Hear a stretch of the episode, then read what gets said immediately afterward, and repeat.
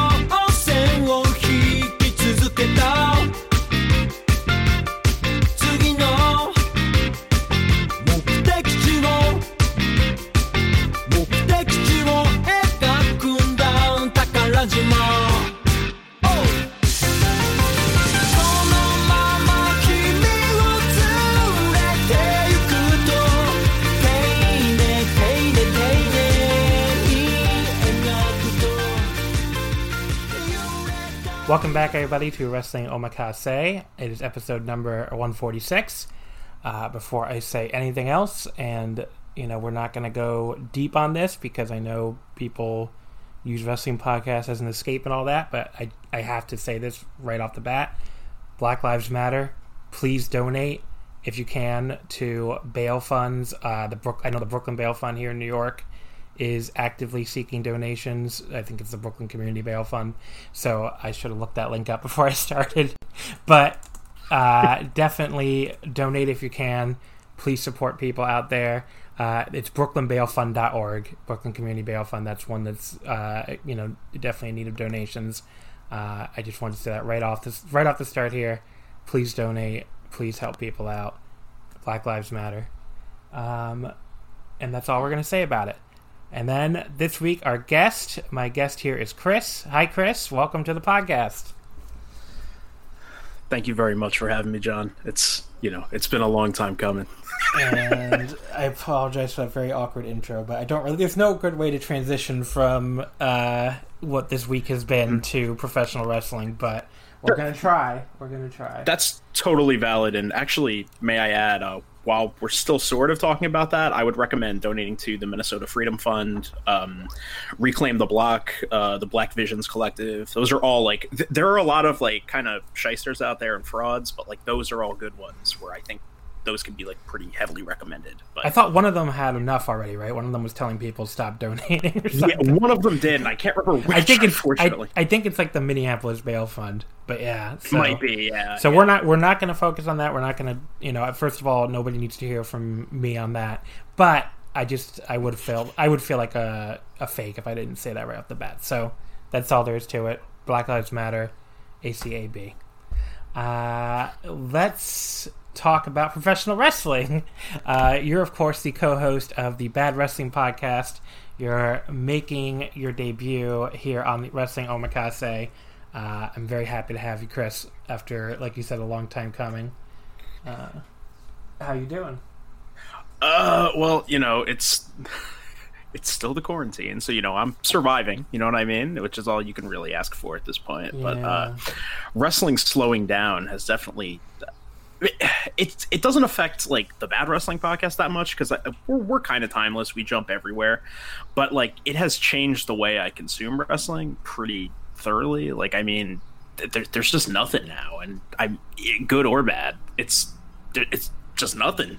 I don't know. There's definitely some bad stuff. Did you see that the opening of smackdown this week I have heard about the opening of SmackDown, and I uh, I'm glad that someone's keeping that Court Bauer spirit alive going on.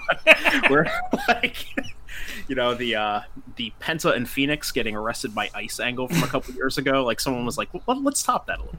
Uh, yeah, there's like it, it's it's only like six minutes. So I highly recommend it. It's like uh, I retweeted it last night. So if you go on my Twitter feed, you'll see it. It's like but the SmackDown on Fox people I put the entire angle up, and it's something. I mean, it's like it's six minutes of like sub porn level acting with the the two worst fake cops you've ever seen uh, arresting Jeff Hardy because Jeff Hardy apparently got drunk and ran over Elias. That's that's how SmackDown opened. SmackDown opened outside the Performance Center with Elias on the fucking ground getting medical attention. They thought this week of all weeks, it's like, you know what would be great? A fucking DUI angle with cops leading Jeff Hardy off in handcuffs. It's like one of those things where it's like on multiple levels. It's like offensive because you're making light of Jeff Hardy's real life issues, offensive because you decided this was the week to do an arrest angle of all fucking weeks, uh, offensive because it's just very bad and like the police and uh, you know everybody involved can't act. I mean, just what exactly the positive of this was supposed to be, I don't know. Other than the fact that uh, people are talking about it, I guess I don't know. I don't really know. It's really something.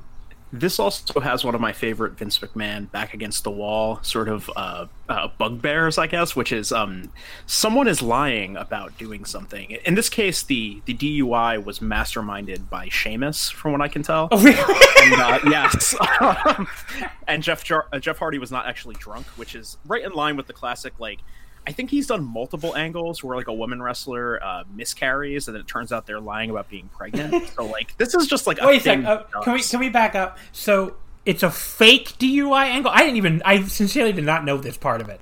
So, yes. So uh, the implication seems to be that Jeff Hardy was assaulted and thrown into the bushes, and Sheamus actually ran down Elias to make it look like Jeff Hardy fell off the wagon and ran over Elias, which is significantly more insane. but wait a second. Then how? Okay, so I guess he also dumped liquor on him because, like, during that segment, one of the cops goes, and this is one of the funniest lines of the entire thing. He goes, "He smells like the bottle in the car." And it's like, first of all, you can't just say he smells like alcohol. He smells like the bottle in the car. And I'm like, what? So I guess Sheamus also dumped booze on him. I don't. He's very thorough, you know. What the? This is the, one of the weirdest and craziest angles they've ran in a very long time.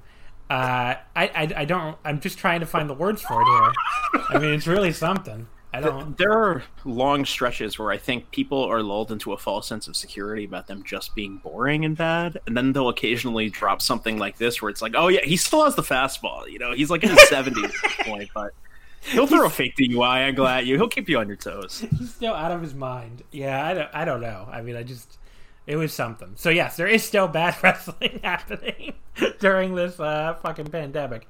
Uh, you know, unfortunately, there isn't a lot of good wrestling happening. So, yeah. um, I, it looks like so basically what I what it sounds like, um, um, as far as like when Japanese wrestling will be back, um, one thing to watch is Korakuen Hall, which has obviously been closed, and they just this morning basically put out a statement that said, you know, they're regardless of the government timelines, which have been accelerating in Tokyo, like a little bit, like they they're doing phase two, like a week early, I think, because they've had so few cases, which is both. Uh, I guess promising and also scary. I don't. I mean, it's kind of both. Yeah, but that's but, kind of my feeling on any reopening at this point. it's like there's a little bit of trepidation, but like no cases is good, right? Yeah, or very very few. Yeah. Um, but yeah, but like they're saying, so Korakuen Hall is saying June fifteenth is when they'll be open for no fan shows, and then July tenth is the earliest they'll be open for fans, which kind of is a little bit more delayed than the the actual Tokyo timeline looks right now. I think July first. They're saying you'll be able to have like events with up to fifty percent capacity up to a thousand people, so they're going to wait a little longer, maybe, which maybe isn't uh, unwise, honestly. But yeah, I, I kind of goes where, where where I've like what my priors on this are, where I think you'll probably see shows with fans. Maybe some promotions try to do it in very tiny venues in June, but I think like your New Japans and your, your bigger companies aren't going to try it until July. That's what I think. But yeah. obviously, if this all goes downhill very fast, uh, they won't be trying it in July either. But um, you know, we're definitely going to be preparing here to lot to get back to covering you know current wrestling once uh, you know once these shows start running with fans again. I just find, like I've said a million times on the show, I find the empty arena shows very uninteresting and boring to watch, let alone to cover. So we haven't been doing that. But that's a transition into the big thing I have to plug this week, which is the beginning of the Wrestling Omakase Patreon, which I've talked about a few times. Uh, it's very exciting. It's launching on Monday, June 1st. So I don't know exactly when this episode will drop. Sometimes it drops the same day, and sometimes it drops the following day. It just kind of depends on whenever Rich and Joe feel like uploading it. But this episode should be either Saturday or Sunday, and that means it'll either be like a day or two before the official launch. So the Patreon, uh, which I definitely want, you know, as want as many of you to sign up as possible. Please come along with me on this journey. It's going to be so much fun. Um, it's patreon.com slash wrestling omakase. And the stuff you're going to get on there, first of all, you're going to get two full episodes of Omakase per month that are absolutely exclusive to the Patreon account.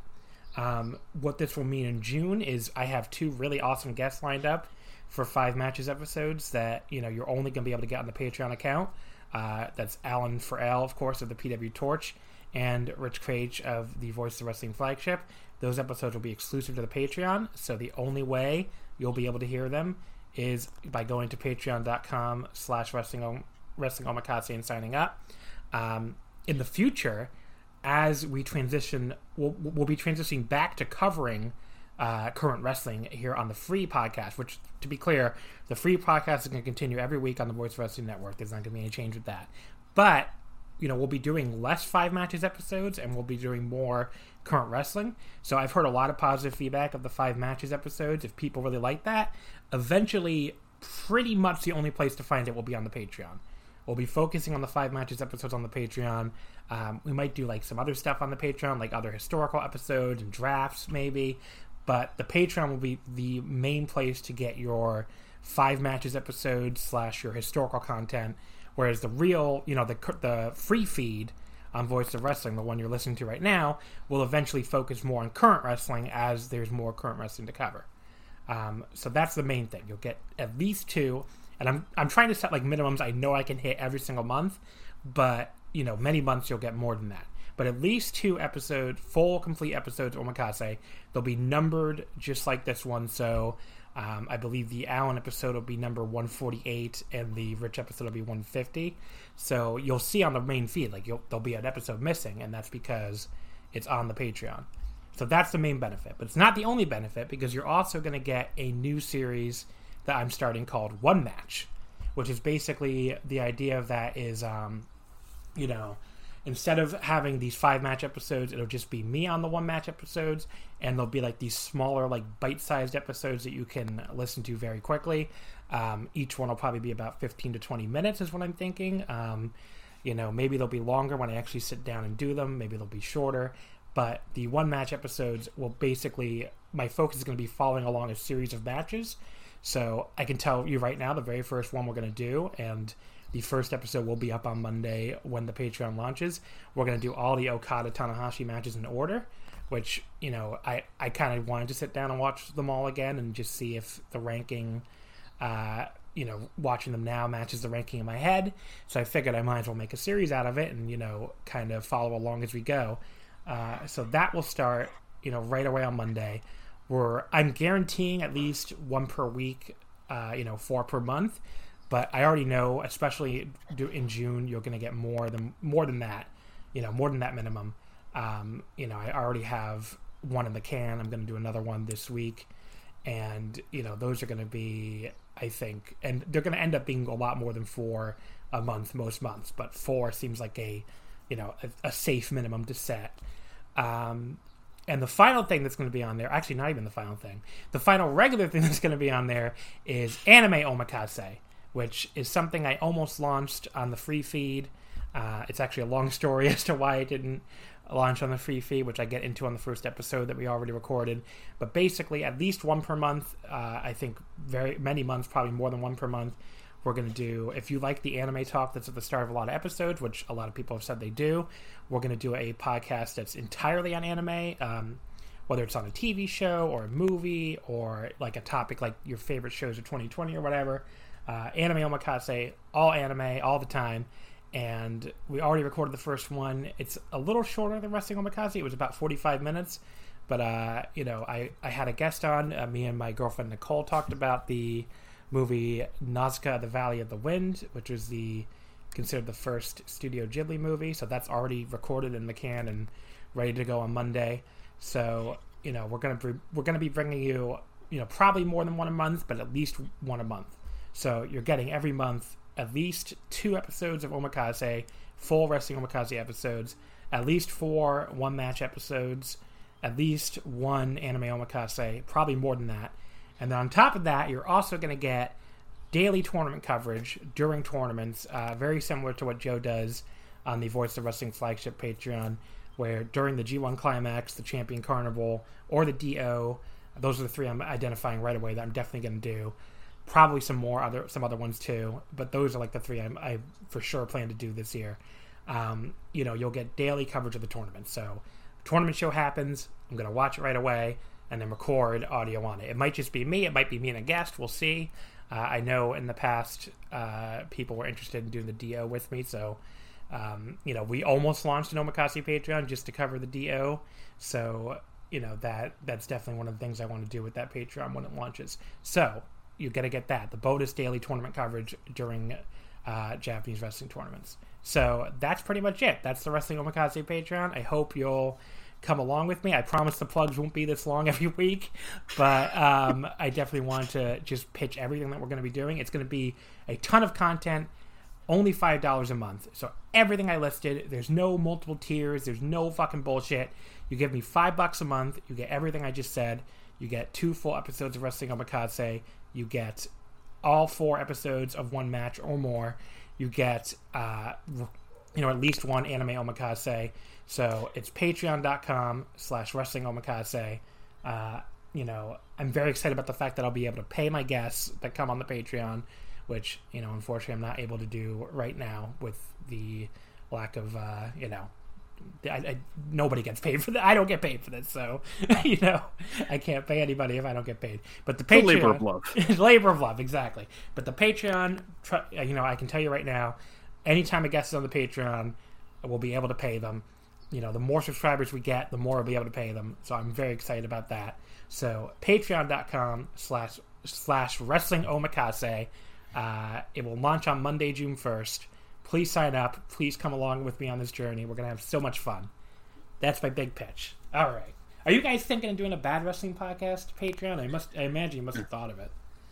Uh, I I've never seriously thought about it. I'm I'm just doing it for the love right now. You know what I mean? It's like eventually, you know, if if that comes, it comes. But like right now, there's there's no plans. It's also I think it's because both me and Kevin just don't want to do the extra work, which is like that's like the real secret thing. Like I could yeah. I could dress it up as some kind of like oh you know we're not doing it for the money, but like the reality is like I don't want to record a fucking second episode. yeah, I mean I I went on and off on this forever, and it's like it always comes down to like I always feel like uh, I could do more audio than what I'm doing, just one episode a week. But it's like, you know, this this already takes a lot of time to prepare and watch the stuff and then record every week, and it's like, you know, adding more stuff for free just kind of feels like, eh, like maybe I. yeah, at a certain point, it's like taking over your life yeah. for no. You, you need something to balance that out. Yeah. So, yeah. So and then plus, like I said, being able to pay the guests will be really cool. So I hope, I hope, mm-hmm. I hope people come along. I hope people check it out. I know that the first anime omakase that we recorded was a lot of fun. Uh, Nicole and I had a lot of fun doing it, and I think the one match series with Okada and Tanahashi will be a lot of fun. And you know, I know Alan and Rich will be great guests on the you know the first Patreon exclusive Omakase episodes. Oh, the other thing, by the way, about the five match episodes is the if you wanna if you sign up, the voting will only be open to you for those episodes. So because Patreon lets you do a poll, uh, you'll get to pick ah. the fifth match poll. So, for instance, uh, nobody will be able to quote tweet and run away with anything by encouraging people to vote. It'll only be paid subscribers that get to do that. But yeah, so if you're if you pay to sign up, you'll get to you know not only we get to listen to the Alan episode and the Rich episode. I mean, you'll get to have your say on what match we cover. So it'll be it'll be a lot more difficult for like Eugene to slip into these uh, these episodes. I don't know. Maybe the pay maybe the paid subscribers will love Eugene. You don't know.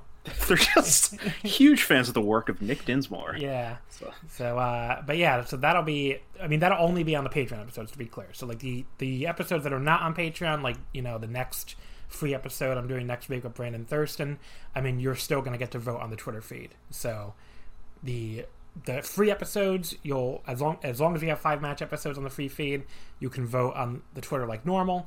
The Patreon episodes, you have to be signed up, and then you can vote on Patreon. See, hopefully that makes sense.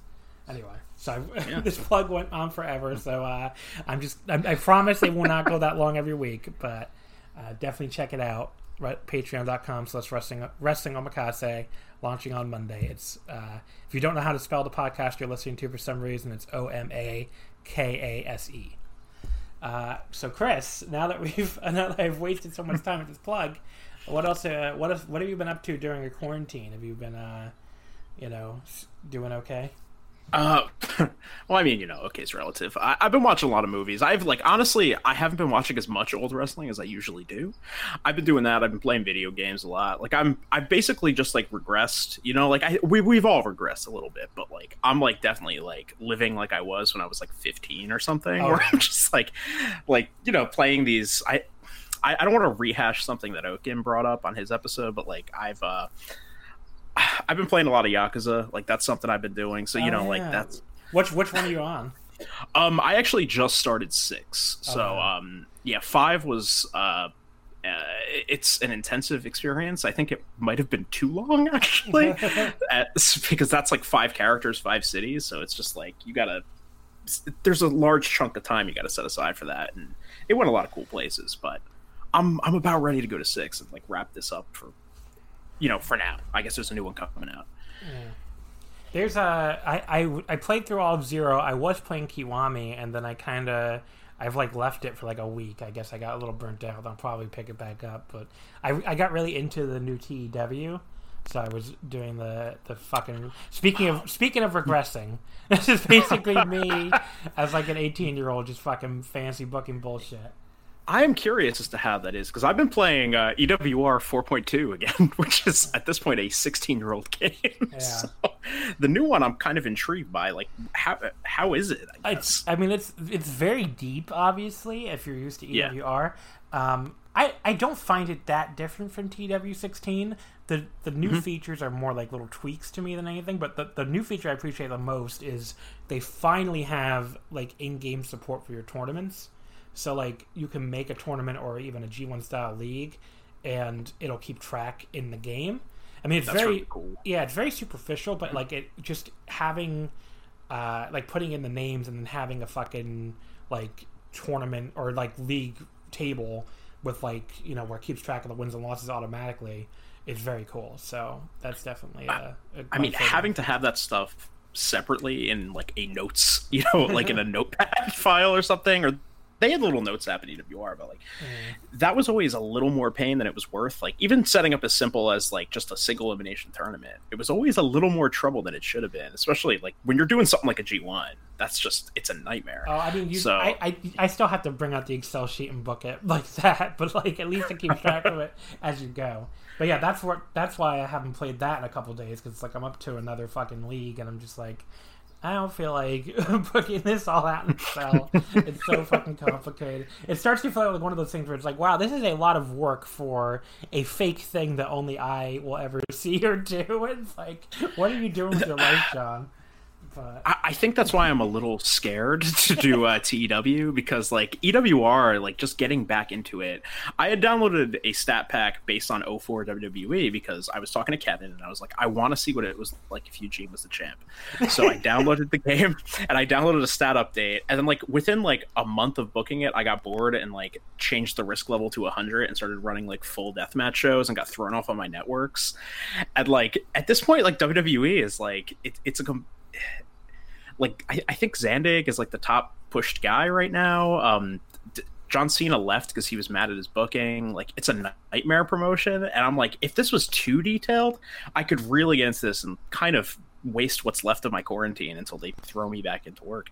but like, I, I'm like, I'm almost afraid because there's so much more detail in like the the last like several games that uh, Ryland was putting out. Yeah, um, I mean, uh, in a lot of ways, there's like probably too much detail, but you can you can also you can also adjust some of it though. So it's not like you have to dig into mm-hmm. some of it if you don't want to. But yeah, it's it's a lot of fun. uh, it takes a long time to set up, I guess, and maybe it's just me because like these data sets are so bad that I have, and I'm like such a nerd Oh, that, yeah. that I feel the need to go in and edit everybody. It's like, ah, yes, uh, I don't know. I'm just gonna give a random example. I don't even know if it's true or not. Hiroki Goto, very bad. The Puro stat. That makes that makes a lot of sense. Famously bad at Japanese wrestling, Hiroki Goto. so I had like there's like shit like that where you where it's just like I don't even know what you're watching to have these stats that I have to like adjust. But uh, and you you always run the risk with people who make these data sets like you're at the mercy of their taste a little bit and it's always some of these people you know no disrespect have really shitty taste and like it doesn't make any sense so you end up having to fuck around with things yourself and that takes hours and then eventually it's just like it, i don't know if goto's that bad so there's there's so many of these data the sets. TW when Oh, out, but like here's the, like that was completely believable to me. There's so many of these. No, no, no, go ahead. There's so many of these stats where like, uh, I I don't know how to say this. I'm like, are are you? Do you go to like white power marches when you're not doing TEW? Like I don't like. There's so many stat sets where like the white people are so over, like over uh, powered. I guess is the only way to put it. And the stats compared to everybody else, I'm just like, what is going on? Like, what are we doing here? But sure. Oh, Flip Gordon's one of the best in the world. It's like, oh, like, okay, okay. all right. Uh, but I guess let's get into our five matches now. Uh, the very first one that you picked, so you're gonna have to explain to me why you picked this match. I guess is Carlos Colon and Invader Number One versus the Sheep Herders of Butch Miller and Luke Williams from WWC in Puerto Rico, 12-21-85. I believe this is only the second match of the series that took place before I was born, so I haven't done a lot of pre 86 wrestling here. But uh, I guess why'd you pick this one and what you what made you want to pick it for this show or for me or for whatever? All right, so I, I'm someone who does a lot of. Um, I, I'm a big random stip matches on YouTube person, which is I. Uh, it's a burden, I guess, and Puerto Rico is one of those. It it's really well documented on YouTube for some reason. I'm like an expert on Puerto Rico. Like there's a lot of other people who have come through this show who I would probably defer to on that. But like this match in particular, they had one match before, and I think they have another after. But this one is an ambulance match, and um, it is an ambulance match in probably the loosest sense of the word. I, was think gonna say I for, I completely forgot it was an ambulance match until the very fucking end of the match. like I totally I I was like, ah, is this a tornado tag or something? They're just beating each other up all over the place, and then the ambulance shows up. I'm like, oh yeah, this was a quote unquote ambulance match. John, I have seen this match probably seven or eight times, and I can tell you I still have trouble following this and figuring out what's going on in the middle stretch of this and what they are building towards. This is uh, this is one of the most purely chaotic matches I've ever seen. I think that's probably what eventually led me to bring it because I was like, I've never really seen anything quite like this match.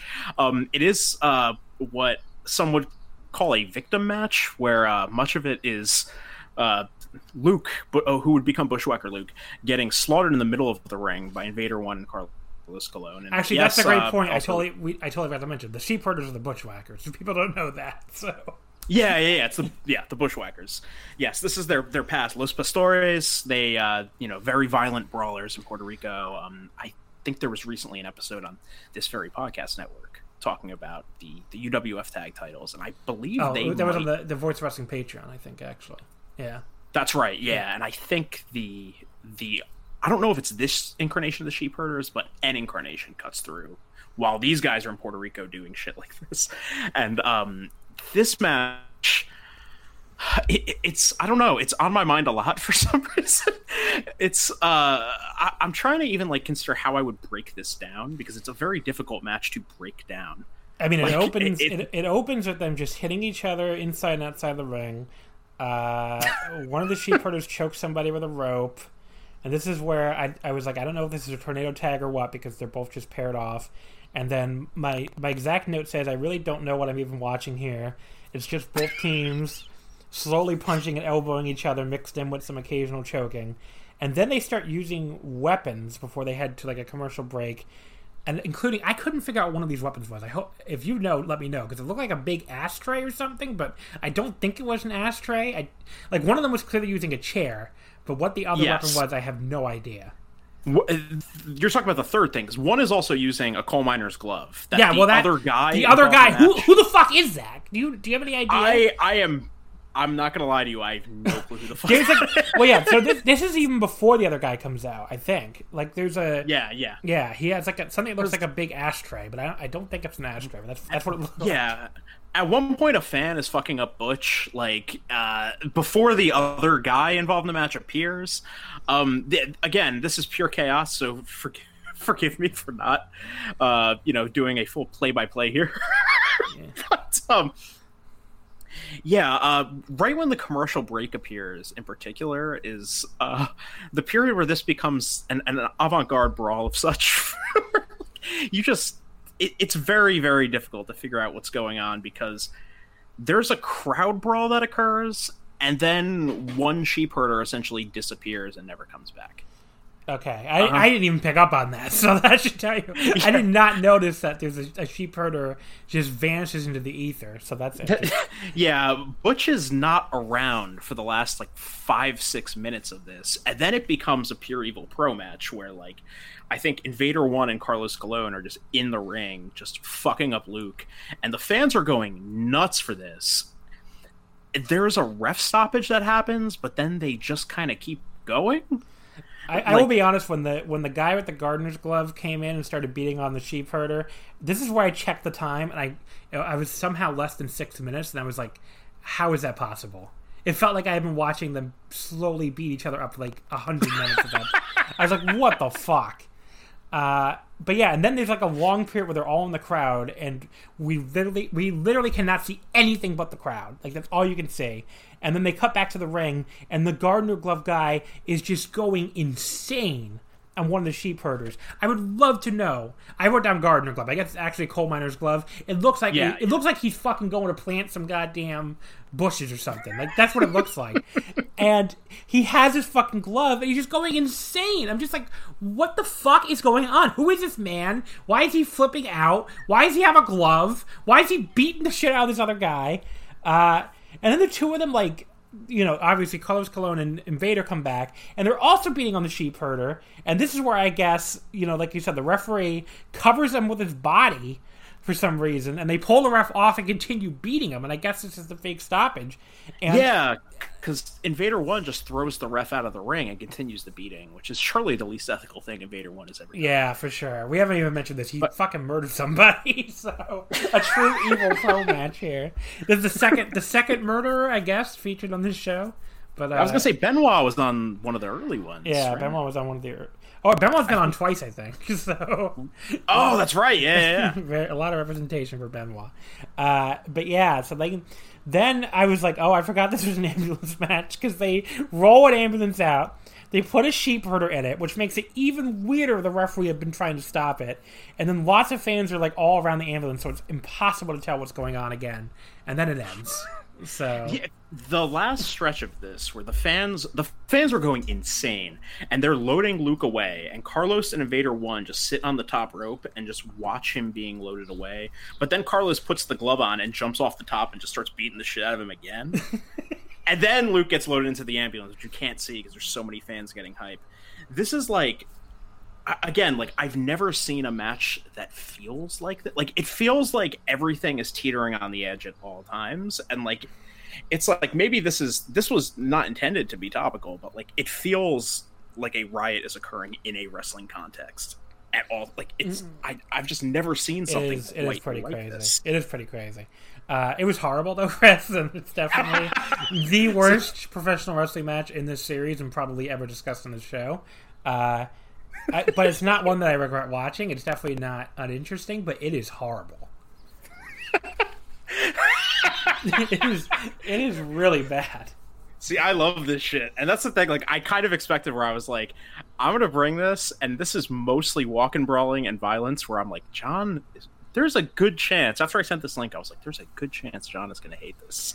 So I'm like, this will at least give something, because, like, there is something for me like weirdly it's like asmr where i'm watching dudes fuck each other up in slow motion but also like it each other up in pretty much slow motion see so. i don't i don't hate i mean i don't think i'm a, someone who hates brawls there's plenty of brawls that i really like but this right. just was not this was not a good brawl this was just i couldn't even see what was going on most of the time it was pretty horrible uh it's, but yeah i don't know it's it's one of those things, you know, where I, I think the crowd energy in this match really brings it up for me. Where like, if if you want to talk about moves, like I don't know if there's a single move done in this. Um, there are there are no there are no moves. Yeah, I I, yes. I don't think they ever do a move. They, there's like just punching and elbowing and choking. I think that's the entire offense. That's it. Like and for me, a big part of why wrestling works for me is its energy. And um, I, so like shit like this, and like I, it can be literal to nothing happening in the ring, but if the crowd's like really going crazy or something, I will get into it. And also if it's disreputable in some way, which this match very much is, I can, I can watch this kind of shit for hours. But also like they're not doing in terms yeah. of moves. That's the thing. So I like, I'm, I was like, I sent this over and I was like, this reaction, it's probably not going to be good, but like, I'm, I'm always intrigued showing this kind of match to somebody because it's, you don't get matches that feel like this and possibly anywhere anymore, which, uh, well, there's nobody, there's nobody that care well, there's no fans that care enough at this point to get this kind of like nobody's actually angry at heels the way these fans right. actually hated the bushwhackers. So you're never going to get that kind of reaction anymore. That's pretty much yeah yeah. Because yeah. like i think of the the closest equivalent i guess would be like lucha brawls the last few years. And like even when those get wild like i think of like the really hyped like Rush Park stuff from a few years ago. Like there's never really a sense of pure like danger in those matches. It's just like here are some guys hitting each other with, uh, you know, the buckets that look like they're filled with jizz. Yeah. And like beer beer koozies and shit. Well, the fans, but it doesn't feel dangerous. And the, the yeah. fans don't want to get at Rush is the thing. Like nobody was at That's nobody it, in those yeah. matches was like. Whereas here, these fans, I f- fully believe, want to like kill these bushwhackers. So. Yeah, like I don't want to sound like like you know like fucking Jim Cornette or something, where it's like you know like uh, you know they had hate every night or whatever the fuck. But like this like there is real bloodlust in the air for these these, these the sheep herders yeah. who again like i grew up with them you know they're, they're the guys who lick people's heads so like it adds it adds like a second funny layer to just watch this kind of thing but uh yeah. I've, I've seen like, them before like in before pre WWE and they were they were like a weirdly like serious heel team so it, it makes it, it's even weirder that they then became these comedy mm. figures I guess but they're kind of like, like less movesy Briscoes or something, and yeah. it's so weird like what the shift was when they got signed. Yeah. But hey, they made a lot of money, I guess. So yeah. That's that's the rationale there. But, uh, uh, so anyway. there you go. There you go. So let's move over to my first pick, which was Shuji Ishikawa versus Kazusada Higuchi from DDT on September 25th of 2016. Um, this is a match I that I absolutely love that I haven't seen in forever and I want to do a Puro match without doing New Japan again, since we did we did a lot of New Japan last week. So I definitely wanted to, mm-hmm. you know, give a week off from that. But uh, you know, and if I remembered correctly, they just beat each other's asses. So I figured you would like that. But um, you know, so that's pretty much why I picked it. And I have to give a huge shout out to uh, my boy Andy Labar, who uploaded this for me after, first of all, Wrestle Universe didn't have it uh, and then I couldn't find it anywhere. Like even the RuTube link got taken down. So Andy happened to have a copy and like upload it to YouTube, which is uh, you know why there's a YouTube link here. So shout out to Andy. Um, but yeah, I don't know. What did you? Was this your first time seeing this? I guess first of all, and then what did you think of it? It was so uh, Shuji Ishikawa. I'm familiar with from All Japan, but DDT, and it's weird because I have a lot of friends who swear by DDT and love DDT. They have love hate relationships. DDT is largely a blind spot for me. So I have seen there's the possibility I've seen Higuchi matches before, but like he's like not a guy I know almost anything about. And I know that they had matches later, like because when you had first mentioned this, I like just was like, let me just search for it. I forgot you sent a link, and I found one from like 2018 or something, and which I didn't watch, but they they've had a series. Is that correct? Sort of, yeah. I mean, Shuji like kind of left DDT after this, so mm-hmm. they haven't wrestled. Yeah. I think they've only wrestled like one or two more times, but uh, but yeah, this is definitely the best one they did. I think. Yeah, so that's that's I guess my my overall takeaway is that this match uh, fucking ruled. Yeah, I loved this. I yeah, like Shuji, like I, as soon as you sent me Shuji Ishikawa match, I was like, okay, this is gonna be. Am I still going to react to this the way I would have when because this is from 2016, right? Yeah. So, uh, like then I definitely would have loved this, but like after a few years of, for lack of a better term, like beef matches becoming normalized, um, I was like, well, this still resonate with me because so much has been done since of like big guys slapping each other matches, for lack of a better term, and there's a lot of that in this. All of it still resonated with me. Like I fucking adored this. Yeah, like, I was going crazy in this match. I will say, I my reaction when I watched it back was a little surprising to me, where like there was portions of it that were a little more boring than I remembered. Uh, like there's a long middle portion with Shuji like working him over, including a chin lock that's like a little more dull than I remembered. But the stuff in mm-hmm. this match that kicks ass, like really kicks ass. Like you know Shuji when he starts just beating his ass for elbows against the ropes, like during which really picks up the heat segment. That was really awesome. Um, and then those fucking headbutts. Those you don't see anymore. Uh-huh. probably, probably for good reason. But they really like put this like the violence here over the top. I mean, they, like Shuji does these top rope headbutts when they're both on the top rope, and then it leads like this double arm superplex off the top, and then followed by this gigantic running lariat in the corner, which is probably like the coolest spot, one of the coolest spots in the match. Um, and then like towards the end, like where they they start slapping each other uh, you know, and then they really like uh, start going in on the headbutt. So basically, well, before that, they trade lariats, and like Higuchi does this huge German suplex, and the look on Shuji's face during that is so great. Like he just looks like, oh shit.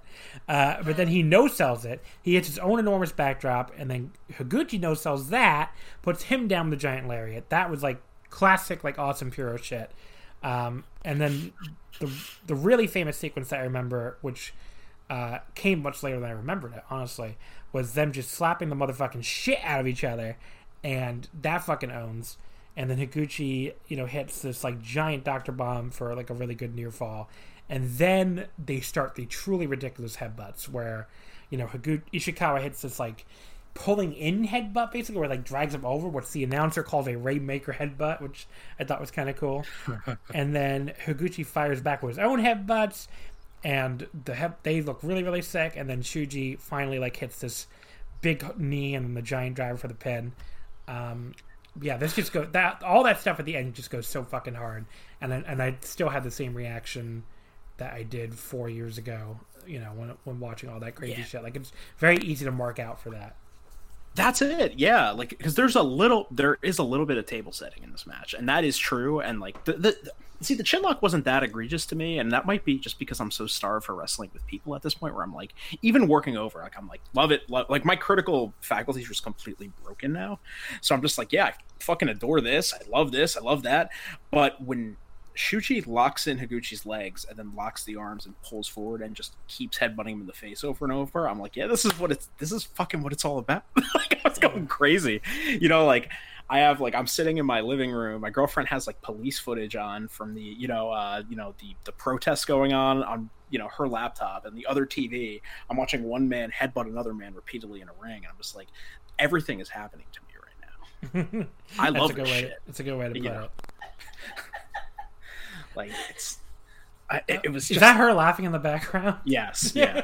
um, it's a small apartment, um, but uh, you know, like it's such simple things that were making me go nuts. So again, I don't know much about Higuchi, and he just came off like such a smug prick in this match. Like it was like a father like chastising his son or something slapping the shit out of Higuchi half the time because he I don't know like what what is the backstory of this match if you can there is no real backstory I mean Higuchi is Higuchi is like the ace of the uh, DDT young person sub brand, uh, which is mm-hmm. DNA, DDT New Attitude, and this is just like him stepping up and challenging Ishikawa.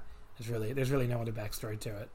I mean, okay. it's, for, it's for the KOD title, so like that's pretty much it. Like he's just getting his. This is like his first big title shot, and everybody kind of knew he had no chance, but you know, he was just kind of trying to step up and get to another level, which he still hasn't really gotten to to this day, by the way.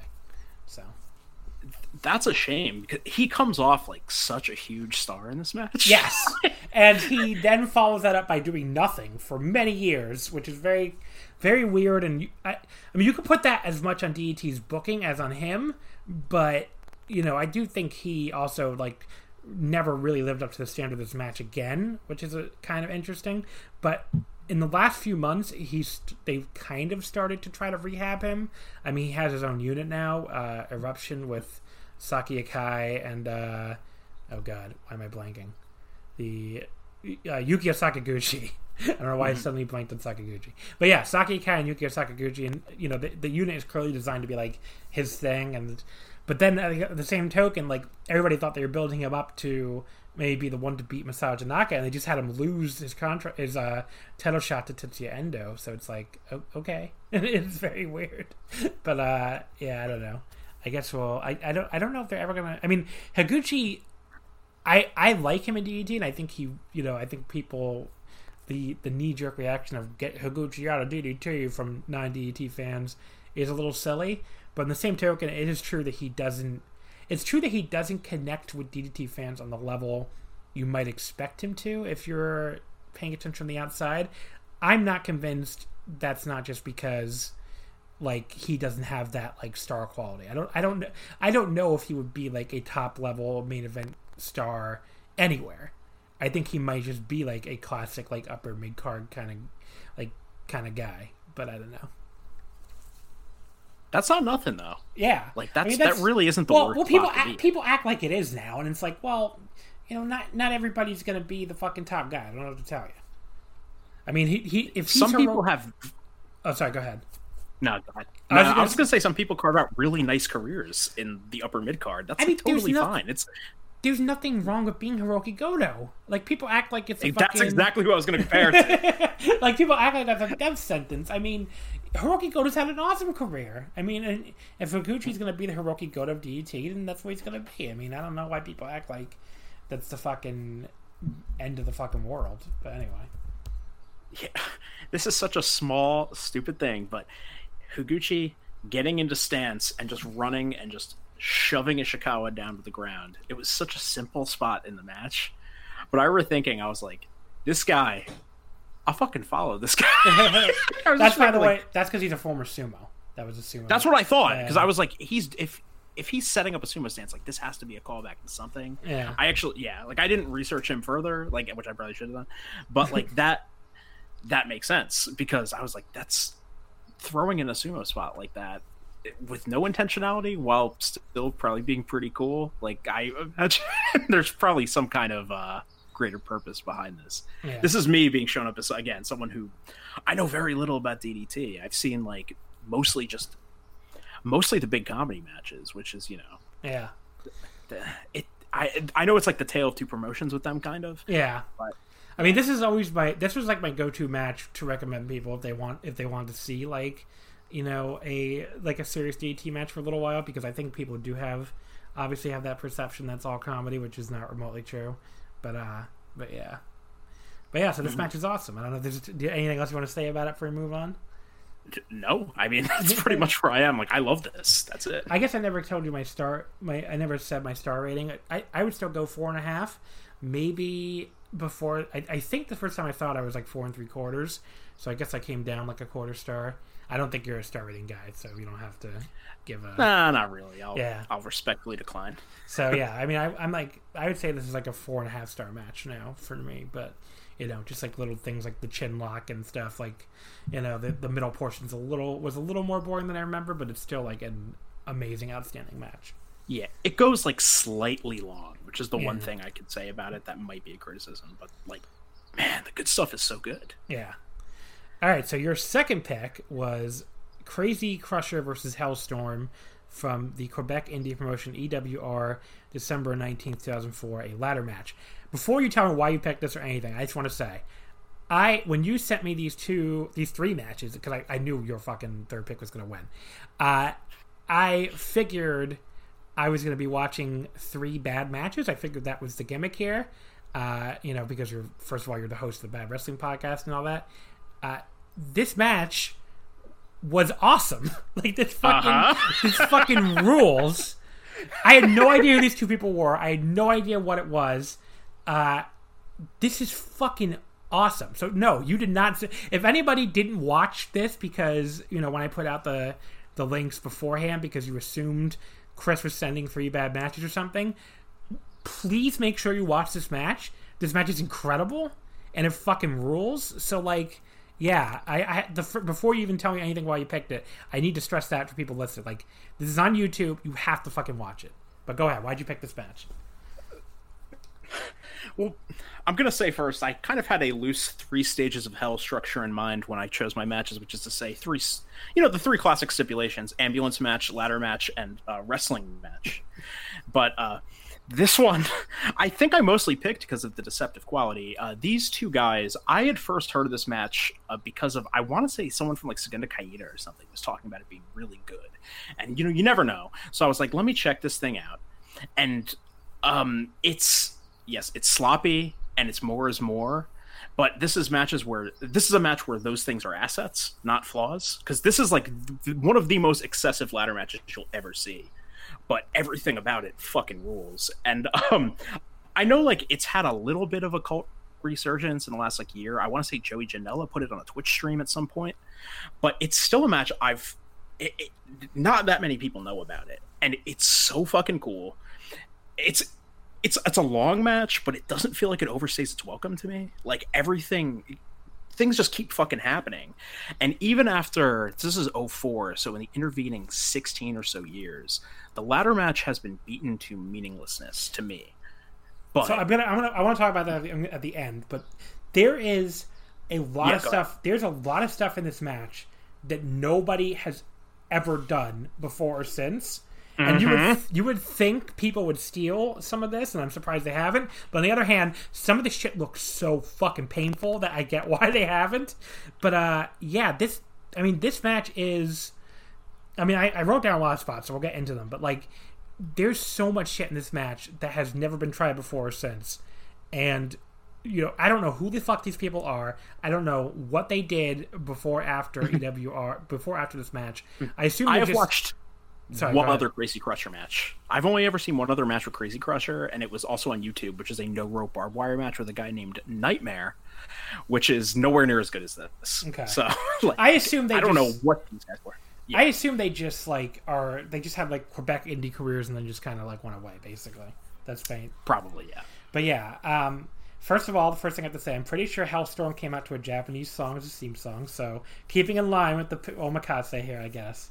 But uh, I didn't I didn't recognize what it was, but I, I went back and listened like three times. I'm like, that man's singing in Japanese. I think like that's so weird, so weird and random.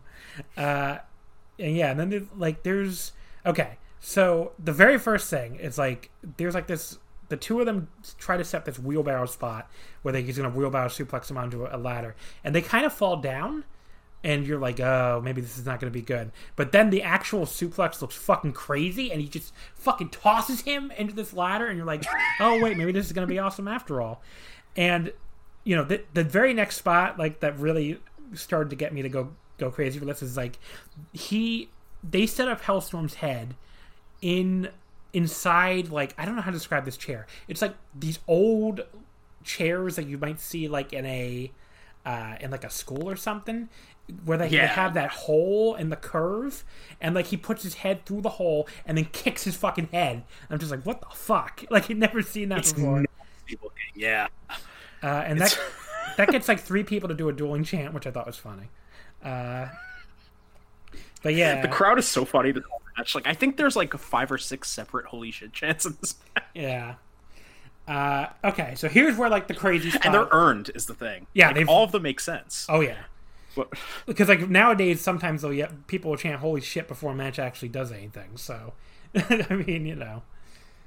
Uh, but yeah, so like here's the first spot where I'm just like, well, this actually this one really isn't that dangerous at all, and I, I really don't get why no one's ripped this off because it's pretty amazing. So they set up one ladder. Uh, you know, there's one ladder set up in the ring like normal to the belt underneath the belt. They set up another ladder um, diagonally onto the post on the outside, Outside the ring, yeah. yeah. So basically, Hellstorm runs up the diagonal ladder that's up against the post on the floor, and then jumps from that ladder inside the ring onto the ladder in the ring, and fucking goes so fast up the ladder. Which again, this actually uh, makes more way more fucking sense than a lot of ladder matches, especially in WWE, where the guy acts like they can't fucking climb almost immediately. Like this guy's like, I'm gonna fucking get this fucking belt as fast as I mm-hmm. can, and it really makes a lot of sense. And I honestly can't believe I've never seen that spot before since. I don't know why no one's ever ripped that off because it looks awesome and it's not like that dangerous. I mean, like a lot of the shit that follows that, that, that nobody does before or since. I get why no one's ever done it before or since, but this one, I don't. I don't know why no one's why no one's tried to rip that off. That looks that looked awesome. So there you go. I was gonna say, speaking of danger, right after that spot, while he's on the ladder, Crazy Crusher comes in and pushes the ladder down from under him, and he falls right on his head, and it looks nasty. Uh, so it's like and then these right, guys are both a ten on the Sabu scale. I think is probably what I'm getting at here. uh, soon after that, there is a pile driver off the ladder onto the top turnbuckle with both guys falling to the floor. And there's a spot that I get why no one's ripped off. Like my god. Uh, and then there's another one where like a dude stands on one ladder that's upside down with the guy laying inside of it, and then he suplexes another ladder onto his head and even yells "brainbuster" when he does it. I was screaming at this. This is another one where like I've seen this a few times, and the spots never lose their power for me. Because right after that, um, Crazy Crusher gets up, still trapped in a ladder, and then pushes his Hellstorm off a ladder into the ropes. And like, I, no one ever stops. It's always move, move, move, move, move. But in a way where it, it's also cool. yeah. it's just so cool. Um, and then, okay, so if I was going to have any complaints, this would be the next thing where they spend a really long time building some kind of giant three ladder contraption, and that's where it kind of was losing me a little bit. It's like, okay, you gotta gotta build this a little bit faster, guys. But the actual spot it set up was really insane, where Hellstorm suplexes Crazy Crusher down on top of the other standing ladder from the top of the third one to the fuck the highest one onto another one. That looks like it could have killed a man. I mean, that legitimately looks like it could have been fatal, or at least is. broken his spine. That is an absolutely terrifying bump, and they keep going after. it. Yeah, I mean that is seriously up there for like the grossest bump I've ever seen as a wrestling fan. So, I mean that's really something. Um, It's yeah, yeah. It's um, I want to say like I, right after this, they keep doing crazy shit too. Like I think a, right after Valley Driver. that's right, yeah, where they it's off the ladder onto the one set up in the corner, if I'm Yeah. not mistaken. It's like a, it's like well, it's off the ladder onto another ladder that's lying across the top rope, and then both guys like fall all the way to the floor, which is again really fucking sick. I'm trying to remember if this is before or after, but there's one point where there's two ladders that are bridging from the ring to the guardrail, and then Crusher is hung by a third ladder on top of them, like in like a crucified position or something. And then Hellstorm just runs the ropes and tries to do a senton out of the ring to him, but completely eats shit and lands on his head. And it looks terrifying. Like Yeah. it's all the setup for just a terrifying head drop. This is this is one of the most dangerous matches I've ever seen. I think. Like, Yeah. it's one where I, I don't know what either of these guys are up to now, but I'm almost like, like I hope they're okay, fulfilled. you know, uh, because They really do. They, they they take some bumps. I'm just like, I, I don't know how you survive this. Uh, after all that, by the way, the finish is Crazy Crusher punches the shit out of him while they're both climbing. Hellstorm gets his leg hooked in the ladder and can't get out, and Crazy Crusher grabs the belt and wins. I will say, after all that shit, that's one of the most anticlimactic finishes of all time in a wrestling it's match. weird because it's like how else you know what I mean? It's like one of those things it's like how can they end it? You know, it's like what do you do at this point? I mean, maybe end it with one of those insane spots we just talked about. Right, yeah, they just end it like that, and it's funny because like the, it, I remember thinking the first time I saw this, where I was like, they might be building something crazy because they're both climbing the ladders. At one point, Hellstorm pushes the one with Crazy Crusher down, but it bounces off the ropes, and he gets right up into position. You're like, okay, and then uh, Hellstorm starts pogo stick jumping on the ladder to like reposition it, and I'm like, they're they're setting up for some you know something fucking crazy. This is gonna be the craziest thing the whole match. And then he just gets his leg stuck in the match. It's, it's like, oh, okay. I mean, it is really funny. It's a really funny way to end it, but I do, I did knock it down a little bit because of that. But the match owns, uh, I would go, I would say four and a quarter because there's no match to speak of between the crazy bumps, and you know sometimes it did take a really long time to set up the ladders. Plus, it had, like I said, the maybe one of the worst fans I've ever seen. But I mean, it's still an amazing match that like I cannot recommend enough. Like you have to watch this. It is really, really, really like you'll see so many bumps that you will you've never seen before and hopefully will never see again. Uh, it was really, really something. Now, what you were talking about earlier about the ladder match being, uh, you know, overexposed and everything, I've been on the record before saying I fucking hate ladder matches. Watching this and watching Benoit versus Jericho uh, on the Joel Abraham episode a few weeks back has really crystallized for me that what I actually hate are multi-man ladder matches. Those fucking suck. Yes. That's all we book nowadays, by the way. That's AEW just had one this past weekend. WWE has them every fucking two seconds, either Money in the Bank or like NXT will have one seemingly every other goddamn month. And it's like multi man ladder matches, it's just a bunch of guys flying in and out of the, out of the frame. It's impossible to give a shit because you know Ricochet might do some fucking giant move, and then he'll take some giant move, and then he'll be gone for 15 minutes, and then it's like, oh look, it's Ricochet again, and it's like I, I, I, there's nothing for me to get invested in watching this. It's just a bunch of guys doing a bunch of shit with you know no consequence. Uh, you know, nothing to follow really. It's just like, okay, here comes this guy. Uh, now that guy's gone. Uh, here comes this guy. Uh, now he's gone. Here, it's like when there's two people in a fucking match, it's like, yeah, they're doing all this crazy shit, but like, at least I can follow the fucking match. Like I can follow Hellstorm and Crazy Crusher, two people I don't know who they are, and I've never seen wrestle before, and probably will never see wrestle again.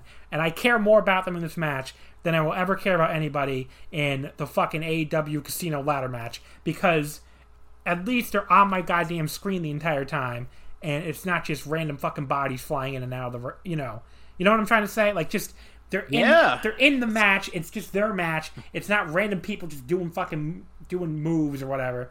And yeah, so we need Let to me bring, tell you something, John. We need to bring back the one-on-one ladder match. That's my that's my conclusion. You specifically mentioned the casino ladder match, which is right around the same length as this match. They're both like just under a half hour like they're about 25 26 minutes something like that i can remember one spot that happened in that aew casino match which is darby Allin jumping off a ladder with a skateboard through another uh, and eating shit and hurting his leg which is pretty cool and then there was a whole lot of nothing this i can remember like like eight to ten crazy spots yeah. it's and I mean, if you're doing a ladder match, it's ultimately what it's all about, right? It's yeah. like it's the memorable spots, and that AEW thing, like that was just a whole lot of nothing happening for like ages and ages, and then Brian Cage showed up. I mean, I can remember. I was gonna say I can remember Brian Cage like tossing Darby on the ladder out of the ring because that spot looks stupid. Like, why not just toss? Oh, right, yeah. yeah that, like, was, that was silly in a bad way. Yeah, like, yeah. that wasn't even good. The one good part of that was just Taz walking around looking like a menacing penguin outside the ring. Like that was kind of fun, but like the rest of it, uh. Orange Cassidy was funny, but the actual match, it's like that was the only highlight of that match. Basically, was Orange Cassidy being funny. But like the actual like fucking wrestling and the, the spots are just. But yeah, I'm not not trying to pick on AEW. It's everyone. Like the money yeah, in the bank, yeah. the money in the bank matches haven't been good in forever. I mean, I didn't, I didn't watch this year's th- thanks to the voters, thankfully. But yeah, I mean, the money in the bank matches suck. The NXT ones suck. It's just we need to ban multi-man ladder matches. I'm not gonna lie, I did vote for that uh, Money in the Bank match oh. against uh, that was against Okada Shibata, right? Yes. So you, you, did you actually did get off very easy. Is the thing because like Okada Shibata is like that match is like if even with the circumstances around it, that match flies by. Yeah. That Money in the Bank match, I haven't seen it either, but like from all accounts, it's like it, it sounds brutal. It sounds very yeah. difficult to watch. I have I almost was uh you know you know, what are you gonna say? Like I was almost uh, played myself, I guess, but it worked out okay. All I had to do was send the link to a bunch of random people and ask them. The thing is, I, I, wasn't even gonna vote for it, but the fact that you nominated it was like such a funny, like it was such a weird, like setting yourself up thing. I was like, all right. I really see this shit through. I really didn't think like I had no idea what to put up against it because I'm like, what am I supposed to put up against one of the best matches of all time? It's like, should I just declare Okasha out of the winner by default? Like I don't, I didn't really understand. So I just was like, okay, I was gonna say like Money in the that's like it's 20 universally. Yeah, nobody hates Every- that match. There are lots of people who hate New Japan, and I've never seen them like talk shit about Everybody loves that match. Yeah, Yeah. it's it's so funny. But um, anyway, uh, do you want to talk about your second match? Yes, but uh, I, I just want to again say for the record, make sure you watch that ladder match. Okay, my second pick was Homicide versus Takashi Morishima from Ring of Honor, uh, February seventeenth, two thousand seven, for the ROH World Title. Um, I don't know why I picked this. Like Morishima was coming up in the Voice of Wrestling Slack like the week before this, and you know it made me remember what like a term like a you know what a wild period this was, and you know how much turmoil there was around uh, the decision to put Morishima over here and his whole run. Um, and I just kind of wanted a chance to talk about Homicide, who's like a I think a very a very underrated figure in wrestling. I mean, he if you weren't around in you know late 01 early 02 i don't know if it even will make sense like what a big figure he and Low Ki were together i mean what they did you know as these new york local guys who like revere japanese wrestling and like you know, you know, I mean, Homicide's nicknamed the Strong Style Thug. First of all, uh, greatly confused people as to what Strong Style was for the last twenty years. But like, it just Yeah, that because he was clearly an All Japan guy. Like you could see watching his stuff, like he loved, you know, all the All Japan shit, and you know, I think he confused people. He was he should have been the king. that was kind of the story. Yeah, the, that was the, kind of the story of the, all the guys from this period. I think of the Briscoes too, where like their style was so much just biting Kings Road stuff. yeah. and people people are the, the strong style like that's never going back in the bottle people are just going to say that forever now unfortunately but Yeah, it's a shame but, but, anyway but yeah, he met he, he homicide. I mean, he was always one of my favorites. Like, uh, you know, for a long time, one of my internet passwords was like homicide, and people would see this and be like, "Why is this your password?" I have to explain. No, there's a, I'm not a murderer. there's a pro wrestler that I really love. His name is Homicide. But anyway, uh, like that was like me trying to explain this to people in like 2004. But yeah, I mean, like he he was this local guy who like you know when I started going to indie shows and like Jersey All Pro Wrestling, you know, it, was just really cool seeing like a you know, a local wrestler who loved Japanese wrestling, and he he was basically uh, you know aping Japanese wrestling at the same time I was discovering Japanese wrestling. So I think that was like a huge reason why he was important to me. And then you know if if Homicide and Low Ki don't come up at this time, who the fuck knows where wrestling is, right? Because so much of wrestling was influenced by Ring of Honor. Like I think you know clearly Ring of Honor from like 2002 to like 2008 was super influential, mm-hmm. and Yeah. if you know they they like provided like such a a base of like you know these two you know these two like guys from New York who loved Japanese wrestling, and so much of early Ring of Honor was aping Japanese wrestling. So you know, and that became like such a U.S. Indies thing. So now maybe you, if you don't like Japanese wrestling, maybe you're like, you know, the U.S. wrestling would have been better.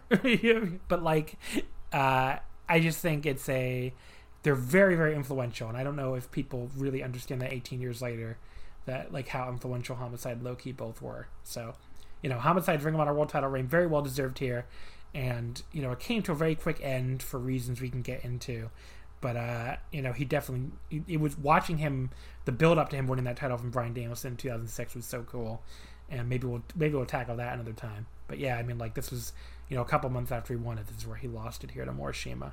And then Morishima on the other side is like really interesting because uh, this run was supposed to be you know him getting ready for the big run of his career and instead it ended up being the big run of his career. Like he never reached this high again. I mean I, I, he won the GHC title but like he never lived up to the potential he showed here. Like he never i mean he first his big problem was he never seemed to have i mean his his biggest strength was he he was amazing against smaller wrestlers the problem was he was never as good against wrestlers his own size. So he could beat the shit out of juniors and it would be fucking amazing as as it was here, honestly. But like, you know, and he had some really awesome matches with Kenta. uh, you know, back in Noah. But like against other guys his own size, against other heavyweights, you know, he really struggled to live up to that. I think so. You know, that's why that's probably a big reason why it never, you know, the, the he never really lived up to that potential. But this run was was fucking awesome. So, uh, and I, it was also very divisive. But I think it was, you know, like some of the Ring of Honor fan base wasn't into it at the time, but it was awesome. Now, Chris, before I ask you your thoughts on this match, uh, were you at this match? I was not, although okay. I have seen this match before. Okay. Because I know you're local, so that's why I figured. Yeah, I, I, wasn't living in Philly at the time, and uh, the other ah. thing was I wasn't watching wrestling at the time. So, um, I, as a kid, I had pretty much gotten out of wrestling in like early to mid 05 and would occasionally kind of like poke my head in for various things. I remember um, specifically like a, a, little bits of 06 ROH.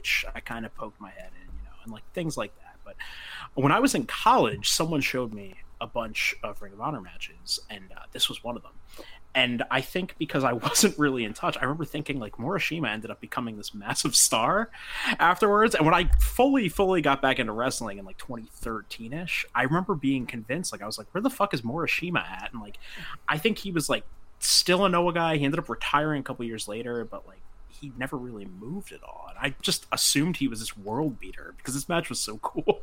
Yeah. and, um, and like, it's a strange thing because this feels to me like it's a shocking ending, but it's also a coronation of like th- he comes off like a fucking monster in this yes. match. Which they do on purpose, which is you know it's yeah. really it's really well really well structured and really well booked. And Homicide obviously was very generous here and like really let Morishima look like a fucking killer at his expense, as we'll go into as we go through it. Um, yeah, because this is, if I'm not mistaken, um, this is his second ROH match, Morishima, or is, yes. it's the previous yeah, night he lost to Samoa Joe in New York. Okay, yeah. Which I was at. I was at both shows. I was at the, the New York show where he lost to Joe, or went for a non finish or something. I don't. I don't remember. He didn't beat mm-hmm. him. I remember that. So that which him not beating Joe made this even more shocking, I think, to people. So, um, but yeah, I was yeah. at this show as well in Philly, and you know, because this this is still in the period where I was going to pretty much every Ring of Honor show in the Northeast uh, you know, this that period would kind of, I guess that period would end, would end like late 08, I guess. I don't know. I always kind of like, it's hard for me to remember now exactly when I stopped going, but uh, it was like late 08, early 09 or something. But yeah, I mean, like, I was definitely, you know, at this, at this show. Um, so this starts with Morishima jumping Homicide like pretty much immediately and just beats his ass all around ringside, which is awesome. And then when Homicide you know, probably gets the most offense he gets in the entire match, where he fires up outside the ring and like you know he whips him right through one of the famous ROH barricades, well before WWE made that a cliche with Roman Reigns, and you know that was such a cool spot. Um, and then Julius Smokes like gives him an assist with a clothesline on the floor uh, which I, I that that's one of the things that makes Morishima look like a badass. For like, you know, Julius Smokes was not interfering in all of Homicide's matches at this point. Yeah, the fact that yeah. he he felt the need to do it here, even though they were baby faces and they were like, you know, and and you kind of even got the reaction from the crowd. Like the crowd does not boo it. The crowd is like, that's understandable. This man looks like a monster.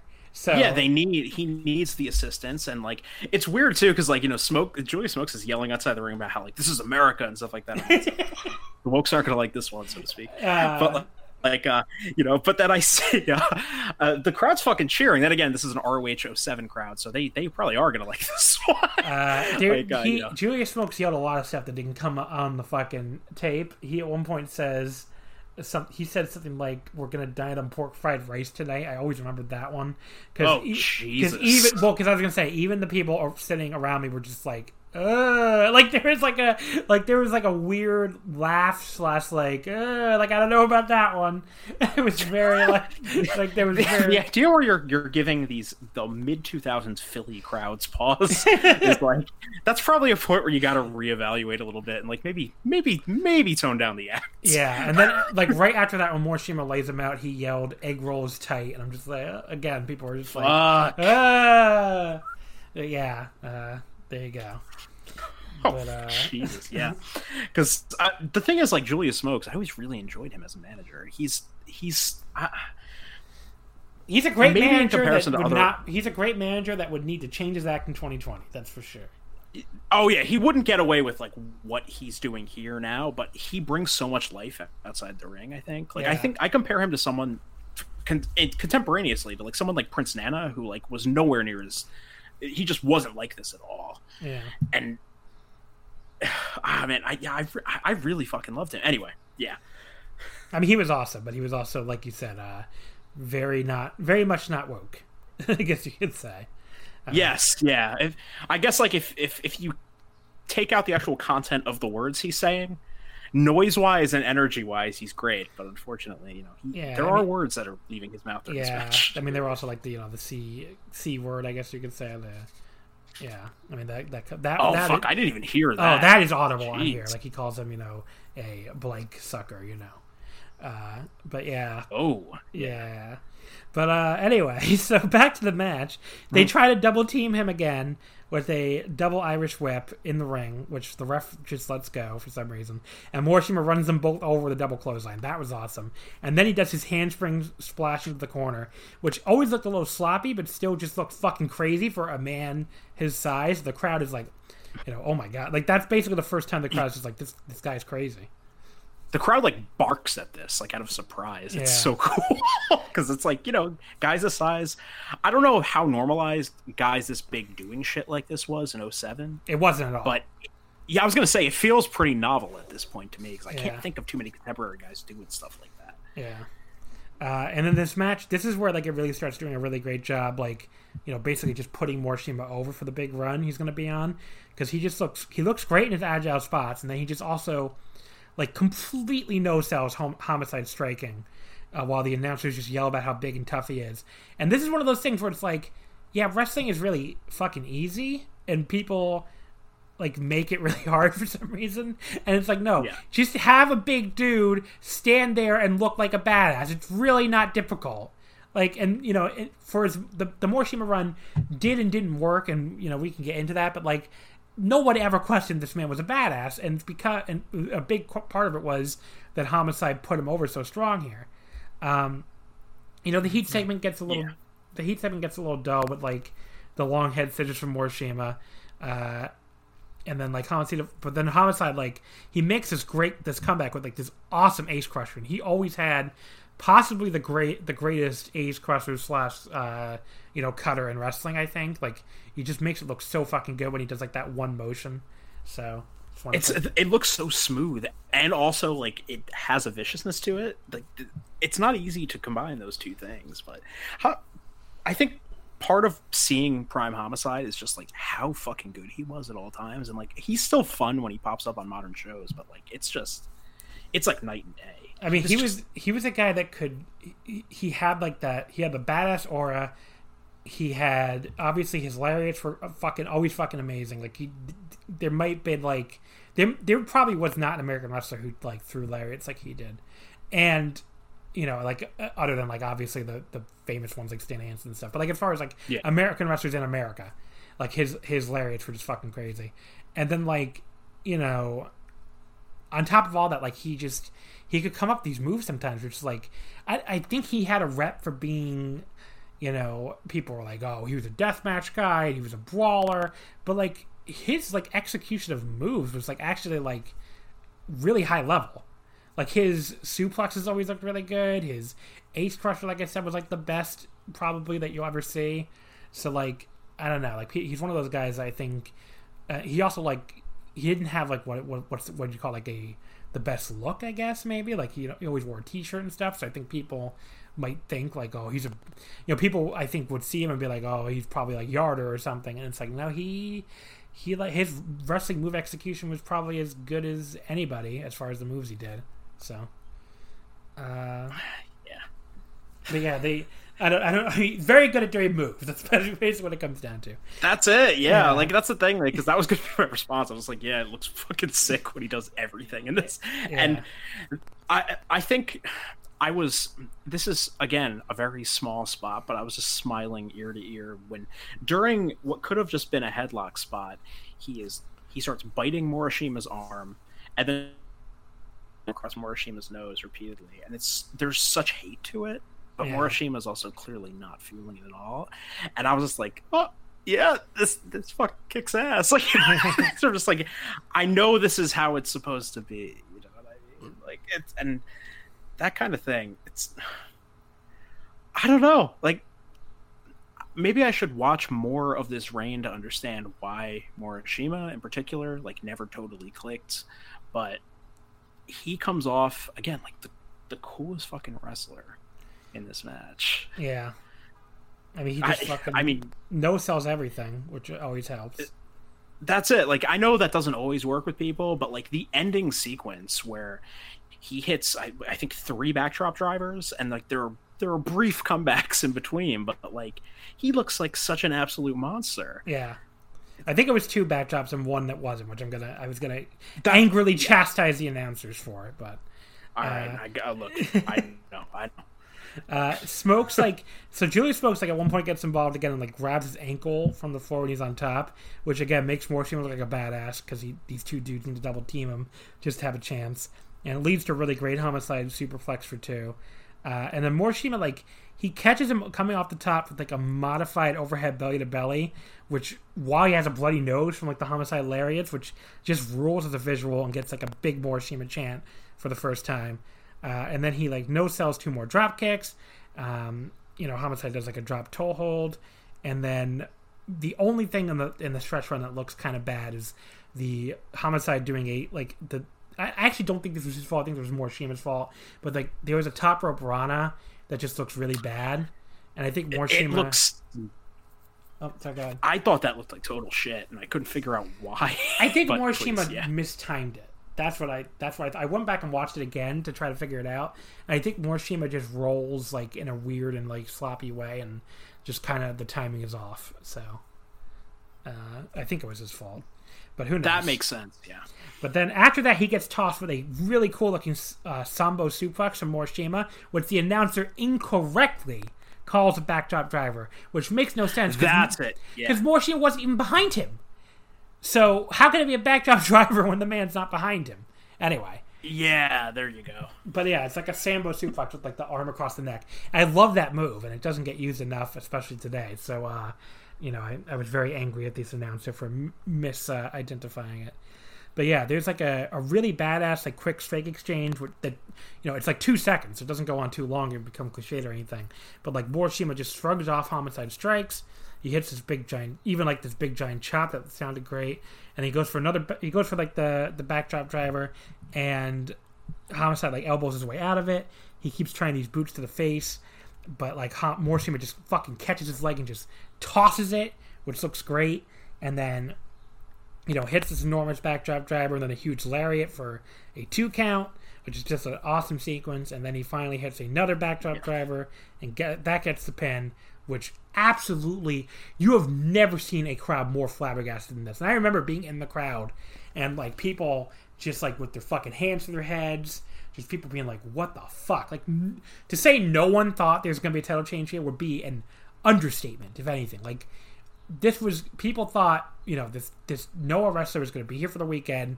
He was going to put over Homicide or they were going to do some non-finish or something, and that was going to be it. He kills Homicide, takes the title, and everybody's just like, "What the fuck is this?" Like nobody saw that coming. So uh, the thing is, like knowing Morishima wins this match, even the ending sequence where he, he hits the backdrop driver, then the lariat and a kick out. I remember like thinking, like, "Oh well, you know, there's going to be a little more after this." Eventually, Morishima will take it, but like you know, Homicide's going to have one last big comeback. But no, he just gets up and gets backdrop driver again, and that's it. And that's such a cool ending and such it really does feel like the air is taken out of the arena sales, but not in a bad way. Like sometimes, like you can tell when a show has been killed, but it like this being the title change on this note, like it legitimately feels like, oh, like we we fucking played you. Is Gabe still here for this? This is still Gabe era. This is still Gabe, yeah. Yeah, yeah, because he's not. That's another year when he goes.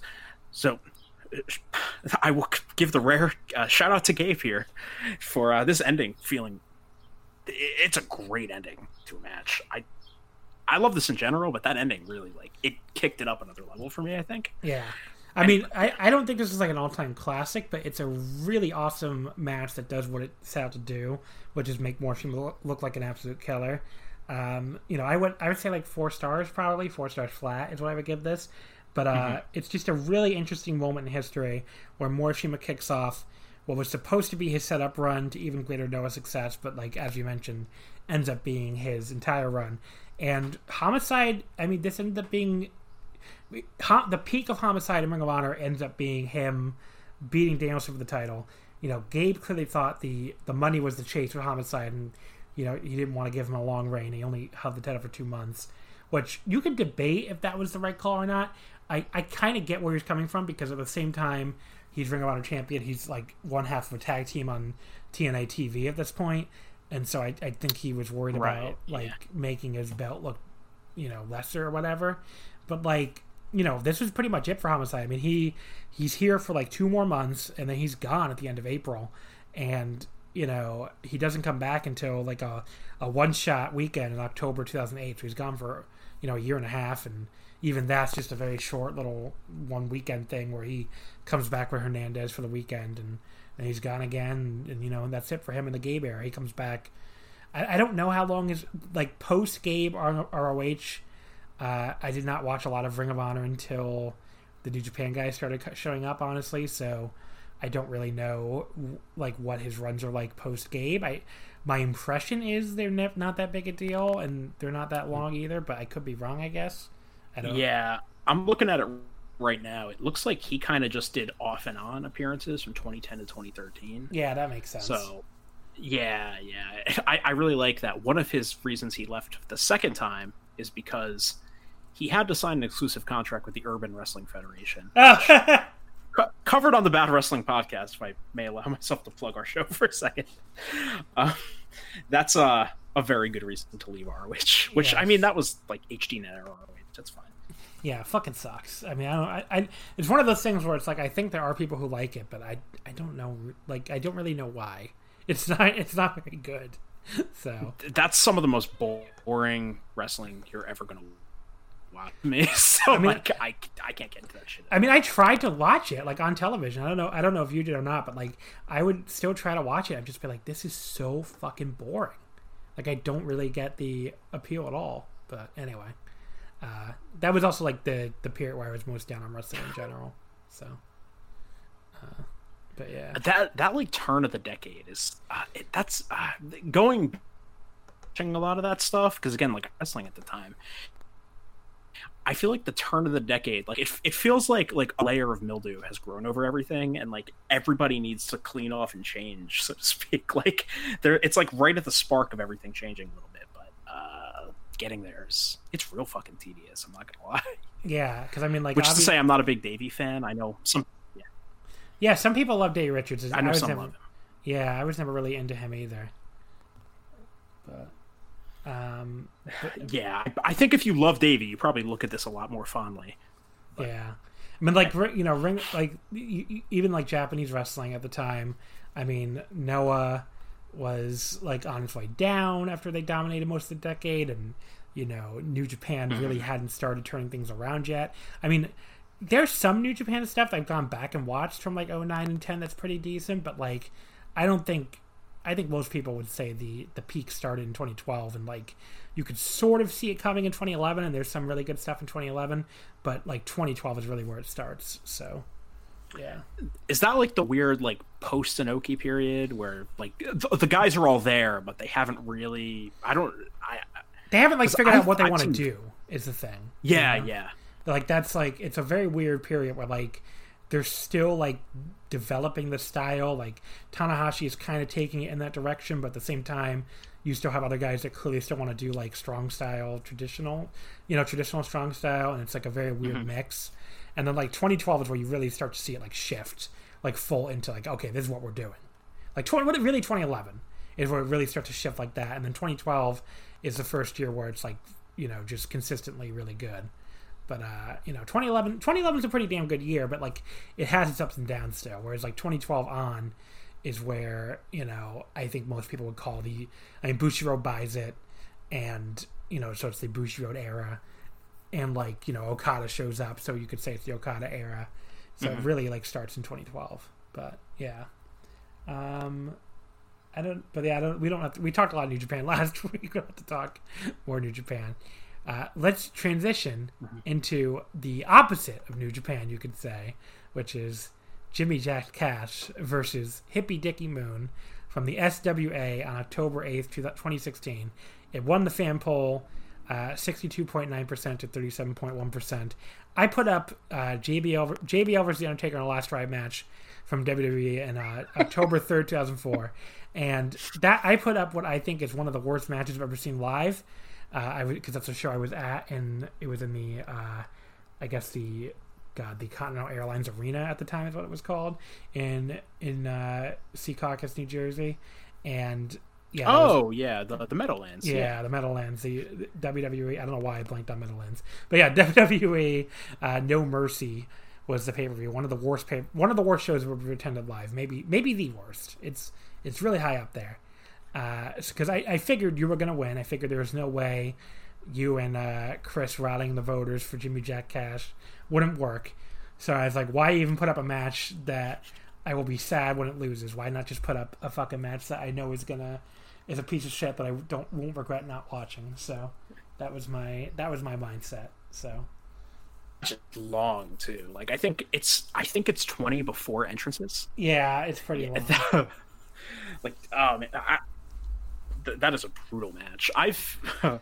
I, I don't know if I've seen that full show. I feel like I probably would have because I was actively watching WWE in late 04, but I can't. I'm looking at the card and I don't remember almost any of this. Yeah, late 04 SmackDown is quite the wasteland. So Eddie Guerrero versus Luther Reigns. like what? yeah. But but let's talk about the match that won, which was okay. I guess explain this to me. I I don't know anything that's going on here. So explain to me what the fuck this is, uh, what the hell the SWA is, who these people are, any of it. Okay, so I actually on our it's probably our most recently released episode of Bad Wrestling Podcast. We uh, covered Jimmy Jack Cash, who is a Northeast indie stalwart slash um, maniac. Uh, he is. Uh, he actually did a couple early ROH shots managed by Prince Nana. Uh, Gabe hasn't, you know, never brought him back, which you know shock. Wait, and, really? Uh, he was. When the fuck was he in Ring of Honor? I don't. I, I, don't remember that at all. He was on one of the. It's during the Joe reign, so it's one of the 03 shows, and uh, him and Prince Nana team, and he's Prince Nana's newest client. To I think they get squashed by uh, Dunn and Marcos, and he I he does like one other match after that, and that's it for him. Wow, I don't remember. I'm, I'm, gonna look this up because I'm really curious. Let's see. Yeah, okay, I see it's, it it's on, on Cage Match. Yeah, I see so. it there. Uh, oh, oh, he was a do or die guy. That's interesting. I, so I never went to those do or that would explain a lot. Like they would have these Ring of Honor shows uh, in the afternoon, where it was like before the actual show, and you know they were basically put on. They were basically have like these. It was like a showcase for uh, you know random indie guys that I guess they were thinking of using, and. Yeah you know, I never went to those. I was just like, you know, I'm good. I'm gonna go to the evening show. Uh, in the in the daytime, I have better things to do than go to a do. I don't think I ever attended a single do or die. But yeah, so uh, and then he was on Wrestle Rave 03, which is the one you were just talking about. So he was yeah, at the time he was just Jimmy Cash, not Jimmy Jack Cash, for the record. But uh, he beat someone called Lit. I think that's Special K. I assume. I don't even. I don't know even know who that is. I on the think that's right, but I'm not 100% sure on that. Yeah. Uh, so he beat someone named Lit on the first Do or Die in May 2003. And then he was on this Wrestle Rave show that I don't think I went to. Uh, that Wrestle Rave show has like a pretty sick main event, if I'm not mistaken. I think it's like Trent Acid versus Homicide. Oh, yeah, yeah, yeah. But yeah, 2003, like, I was not yet going to every show. I, I, went to like a couple Philly shows, but for the most part, I was only going like in New Jersey, I guess, like the Rexplex shows. But yeah, yeah. Um, so that I didn't see that, and then he had a dark match. What the fuck was this? This was that final battle. Yes, dark. Oh no, the conclusion in Connecticut. I definitely did not go to that either. He lost to Slick I, Wagner Brown. So that's that would be his trainer. So that might be. Oh, really? He was Slick Wagner. So I I have seen a ton of Slick Wagner Brown because he was a he was a big star in Jersey All Pro Wrestling. So I wonder if did yep. Jimmy did Jimmy Cash work a lot of Jersey All Pro? I couldn't find that. Yeah, so I, maybe he just never did it. That's really interesting. He's I think he's from Massachusetts. Okay. So, Yeah, um, he um, I, he's a Kowalski guy as well, and uh, I'm here to say he's a better Kowalski guy than Triple H. Um, if, feel free to challenge me on that, but uh, he Can has I, done less damage to the wrestling business. He lost to a man named Tony Bolt for the Inoki Dojo in 2007. What? okay, I didn't even fucking know about this. Tony Bolt defeats Jimmy Cash May 13th, 2007, Inoki Dojo USA in Los Angeles. So, because I saw the New Japan logo appear on the thing, I was like, "What?" But yes, he that was a Inoki Dojo. He, that was also the same year he got a WWE Dark match, and uh, he lost to Jim. Oh, not even a Dark match. He lost to Jim Duggan episode of Sunday Night Heat in August. Yes, uh, an episode that's like impossible to find because their network doesn't have it, and all of like the torrent packs of Heat are missing 07. like it's like this is the match that does not want to be seen. I've like I've looked all over for it, and I can't find it anywhere. So uh, anybody, if you have the, uh, let me look that date up.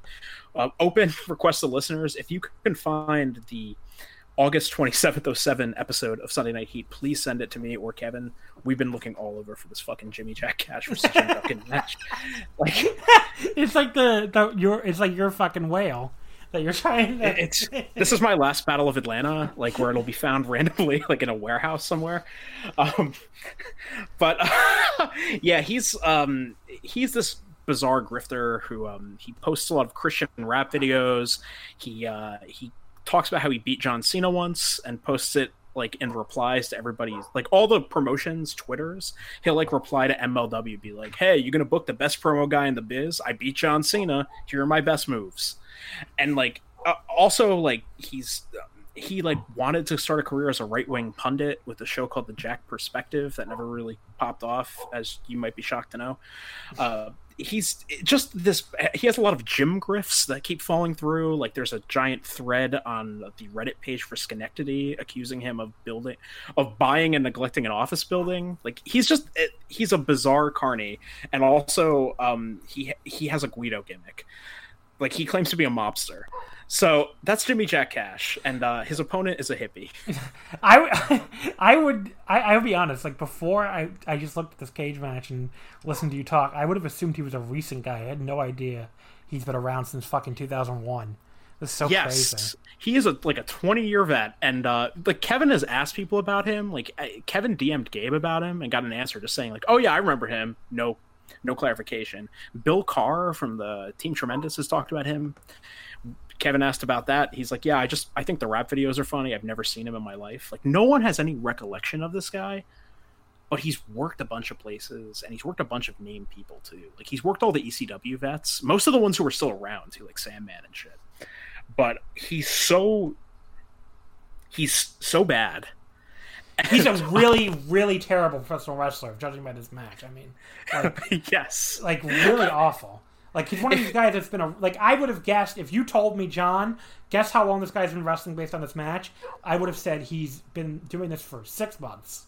Like he is really the fact that he was doing this for fifteen fucking years at this point is like he's like uh what's the, what's the name of the fucking Ring of Honor chick?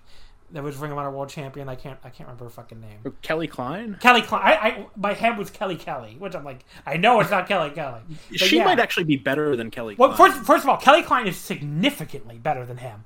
But when I watch Kelly Klein, you know, I think, ah, oh, this is she looks kind of rough. She's been doing this probably for a year, and then someone's like, John, she's been wrestling for like eight years. when like, I found that out, I was shocked. Yeah. I thought she was a trainee. Like yeah. that's the same thing but uh, but yeah, Jimmy Cash is like the he's Kelly Klein, except he's a guy. Obviously, he's been doing it twice as long, and he's significantly worse. So he's he's also again like um he works a mob stereotype, but also he really hates the Soprano. He what? So that's the thing because that doesn't rep his life. So he's like a very old school mobster. And, um, uh, he, um, this this match is just like it's unbelievable. This is a terrible match. Don't get me wrong, but it's like I, I I've talked to Kevin a lot about this, and it's like I love when wrestlers big time other wrestlers, just like just make them look like total shit for no reason. And usually legends do this. Like you know they'll come into you know Al Snow will come on a local indie and make some random trainee look like absolute ass, but then let him get the pin. Jimmy Jack Cash also has done this, but he's not accomplished anything. So it's like doubly fascinating that he's doing this kind of match. He comes in, he has a stable called the Men of Business, who are they're supposed to be mobsters, but in this case, it's a guy named Dennis John with glasses and a ponytail who looks like somebody's accountant. I was gonna say Dennis John was one of the big questions watching this because he looks like a random old man from the fucking crowd. I mean, there is no you have never there's never been anyone in wrestling who has looked as unassuming as this man. He looks like a man you would walk down the street and see across the street and be like, "Hey, it's the old guy from the from the block." Like he looks so incredibly normal. I'm like, what is his gimmick supposed to be? Is he just supposed to be a a random person? Like I don't I don't understand. Like what? Like he's wearing a fucking vest. He's got the fucking ponytail. He looks as non-threatening as any human being could look. Non-threatening, non uh conspicuous. He looks like a, a person, just a fucking person. It's it's so good too because like you know the the Jimmy Jack Cash theme, which is "Hate Me Now" by Nas, starts playing, and you're like, uh oh, like this is ominous. Like someone tough's gonna come out, and then this guy comes out, looks like he runs a fucking print shop, and you're like, what the fuck? It's so bizarre. By the way, what is the SW? It's like the Suffolk Wrestling Alliance or something. Suffolk Wrestling Alliance. It's yeah, just some yeah. random Indian, like what, like New, upstate New York. Yeah, yeah. I think they. I want to say they run in like. I looked up. I looked it up earlier. I think it's at Deer Park is where they're based. Oh, yeah. it's like okay, okay, I get it. So it's like Nassau County, like or close to Nassau County. Suffolk County. Yeah, yeah. yeah. So it's Long yeah. Island. Yeah. Yep. Yeah. Okay. So, um, Jimmy Jack Cash comes out. He is the most from coast to coast, and But when he comes out, after he comes out, we get a very long shot of the ECW ripoff entrance area with nothing happening, and I was it's so weird. and then it like cuts back to the. I mean, and by the way, this this looks exactly like that ECW entrance because they had the bricks, the bricks and everything. You know, like the the tear through brick wall part. It's very very obvious what they're ripping off. But yeah, so like nothing happens. There's no music. We just stare at this brick entranceway for what feels like forever. And then finally we come back to the ring where Jimmy Jack Cash appears to be not letting the referee check him. Like he's arguing with the ref, and it's like not in like a. I, I don't know how to describe this. It, it's not. It doesn't look like he's doing it in a kayfabe way. Like it looks like he's doing it in a "I don't want you to touch me" way. It's very bizarre. He's he seems legitimately annoyed that the referee is trying to touch him as part of the show, and it's like the match hasn't started yet, and the shit's already going off the rails, and then Hippie Dicky Moon comes So out. some random music hits. I'm like, why is Hippie Dicky Moon, who's from Woodstock, by the way, why is he not coming out to like some fucking Beatles song? Like, why is he coming out to a random modern rock song? It's yeah, very- it sounds like he's coming out to like pop punk, but Yeah. yeah. he's supposed to like look like a guy who you know like he listens to like the Grateful Dead. Yeah. it's so bizarre, and he's wearing the vest, and he's from Woodstock, and he does the the Spike Dudley acid drop, but other than that, there's nothing hippie-ish about him. Yeah. like he he skanks at one point, which is uh not a hippie move in any way. It's it, it's a confused gimmick for a confused match. I think you'd probably say. Um, So the bell rings, and Hippie Dicky Moon stumbles around the ring like he's intoxicated. Uh, I guess that is kind of hippie gimmick fitting. I yeah, I get he is working the gimmick. Okay. Uh, and then he does like a little roll and celebrates. Like he's basically he's doing like a Naito opening where he's like refusing to even lock up with this man, and he's continually avoiding him. Uh, and Jimmy Jack Cash he points at his non-existent watch and tells us he has quote no time for this right now. Jimmy Jack Cash has places to be. Okay, he's not happy.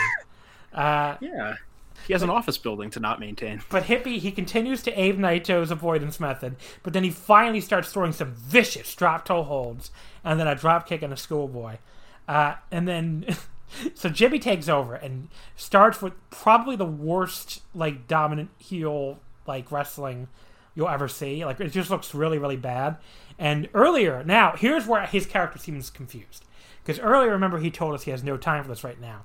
But then he just tosses Hippy Dicky Moon d- down with I don't even know what it's supposed to be honestly a something. And it sorry, go ahead. it's like he's doing an airplane spin, but then he just kind of throws him awkwardly. It's Yeah. a very very strange opening maneuver. But then he pulls him up after two and yells, "It ain't time yet!" And it's like, "Sir, I thought you just told us uh, you have no time right now." But now all of a sudden it ain't time yet. That's why he's the heel, John. I guess so. He lies. Uh, he then, okay, he then does another move that again I don't really know how to describe. I I thought it was supposed. I, I thought Mr. Moon was countering him. Like I thought he basically turned whatever was supposed to be into like a facebuster or something because he lands like on top of Uh-huh. of uh, Jimmy Jack Cash with like his arm around his neck. It looks like he countered into a fucking facebuster, but then he's the one selling, and Jimmy and Jimmy Jack Cash gets up totally fine. I'm like, what was that even supposed to be? I, I don't. I legitimately do not know. It looks like he countered him, but then he sells it. It's a um, very confusing maneuver, and then he also gets up. I think this is the moment where Jimmy Jack Cash also gets up and yells to the crowd, "I make Suplex City look like a small town in South in hmm. South Dakota." Yes, I took that note, and it's you. You delivered it much better than he did. Here's what he says: "I make Suplex City look like a small town." Dot dot dot dot dot dot dot. While the crowd sits there not reacting in South Dakota, and it's like, did he think he had to add that part to to make it funny? Because the crowd does not laugh, the crowd does not react. It's just a very awkward statement, and he's not doing suplexes. By the way, That's the thing. I don't think there's a suplex in this match. this uh also the crowd for this it's I, I know I was just talking earlier about how empty arena wrestling has really like sapped the thing. This feels like an empty arena match. There's one moment where the crowd chants for uh, Hippie Dicky Moon, but they're very very quiet for most of this thing. I will say after this, I, I think after the, the suplex thing, he does throw a suplex, and it's awful. That's right. Wait, no, no, no you are right. Yes. So he throws one of the most awful suplexes I've ever seen in my entire life after the suplex city thing. So yeah, I I, I don't know. I, I don't know how to describe what, what he's doing here or what he thinks he's doing. Messing up because Sorry. I was I was mixing up because I was like, is that before or after he does the long backbreaker into a tell him spot? But that's after. Uh, so here's where I briefly see Dennis John walking on the outside, looking like a completely normal old man doing absolutely nothing. And once again, I'm like, because I forgot about him for a long time, and I'm like, what is this, what is the point of this? Dennis John. I'm gonna remember that for the rest of my life because it's like, what the fuck? It's one of the weirdest managers I've ever seen. Like it's, it's like he like his dealer or something. Like I don't He understand. He looks like he should be behind the fucking snack bar. I mean, that's what he. It looks like the snack bar manager got lost and ended up around the ring. like, but yeah, I mean, it's really bizarre. Uh, so meanwhile, Jimmy Jack Cash he gets the crowd to clap. Okay, the, the backbreaker. He hits his backbreaker, and he has Dennis Dicky over his knee, and he starts slapping Dicky, but not in a way that looks painful. He slaps him like in time with the crowd to get them to clap, and it's like. Sir, why are you encouraging the crowd to clap for your opponent? He's not doing it in a sarcastic way, the way heels will sometimes do it. He's just openly trying to get the crowd to clap. It is one of the I- most bizarre things I've ever seen in a wrestling match. It's so weird because like he's the heel, but he even sets it up by saying he's gonna need your help. You guys, you ready? like he want like that's the, it's just And- and I can't- goes against I can't. I can't like. Yeah, yeah. I can't stress this enough. There is a way where that like he's gonna need your help, you guys. Ready? Could be sarcastic, but he sounds a hundred percent sincere. He sounds like he is concerned for Mister Dicky Moon, and he is trying to get the crowd to cheer for him. He is basically playing the role of Hippie Dicky Moon's manager while he has him in this backbreaker. It is really, really, really bizarre. Uh, I, I don't. it's an exceedingly strange spot. Yeah. and, and, and it goes on for it's probably the most sustained spot of the entire match. Like there's a chunk of the match devoted to this, and no one re- again. There's a tiny little hippie chant, and like uh, his manager tries to counter it with Jimmy, but that's it. That's, that's the only reaction you get. I I don't know why it's making me laugh so hard, but just this old fucking man just going, Jimmy. He's not even like Uh. invested in it. He's just kind of pointing out there's a guy in the ring named Jimmy. Jimmy. Uh, but yeah, so this hit. So uh, you know, Jim, Mr. Cash firing the crowd up does backfire on him because Dicky throws some knees and then it's like this kind of swinging DDT thing, which is probably the best spot of the match. I mean, it's not a good DDT, but it's probably the the best spot. Uh, it's a DDT. It's enough. Right before that, Mr. Mr. Cash threw a back elbow that like maybe missed by more than any other back elbow, and he was again, uh, Hippy Dicky Moon was right next to him at that point. He was on his knee. Like how he missed his elbow by such a wide margin while holding this man on his knee is one of the weirdest things of the entire match. It's like you couldn't get a little closer to his face when he is like you're holding him. Like what the fuck? You should know exactly where he is in relation to your elbow. Like sometimes wrestlers miss these fucking moves they're trying to pull up when like you know the guy's really far away from them and it's understandable.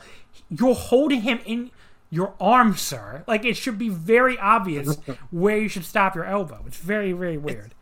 Look, and to be Mickey Moon had only been wrestling, I think, three years at this point. Like he's gonna fuck some stuff up, but he is wrestling again a 15 year veteran here. We should probably, you know, be looking out for this guy a little bit.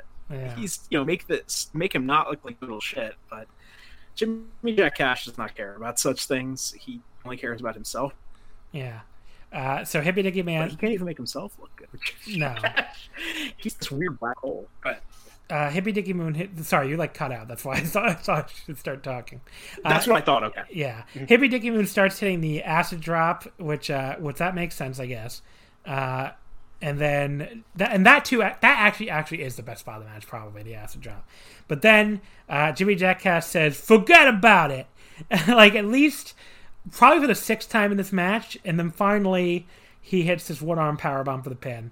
Uh, yeah, this was this was bad. I don't know what else to say. It was really, really bad. It makes the uh, ambulance match from earlier look like a good scientific classic. I mean, I don't, I don't know what there is to say about this except it was uh, awful. so the old man comes back in the ring to say, uh, "This is literally what he says. This guy." And then he says, Jimmy Jack Cash.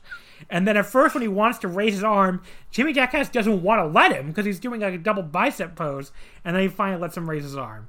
Uh, yeah, I, awful, really bad. It's it's an incredibly strange match because I have seen Jimmy Jack Cash be on the receiving end of this kind of big timing before. I've seen him wrestle uh, a DJ Hyde who treated him like, which in itself is its own. Uh, that's its own can of worms. But uh, Jimmy Jack Cash becoming like the the conquering veteran, beating down this hippie guy. Um, it's clear like he can't do that. Him working on top is a very difficult effort for him. But also, it's just everything about this. It's one of, it's a fucking train wreck. and it's like only like it, it's a very short match without the entrances it's maybe like eight minutes long it's not that long but everything that goes wrong can. Like this feels like a training match. I don't know if you've ever seen the. Uh, have you ever seen Holocausto versus Shalom from IWRG?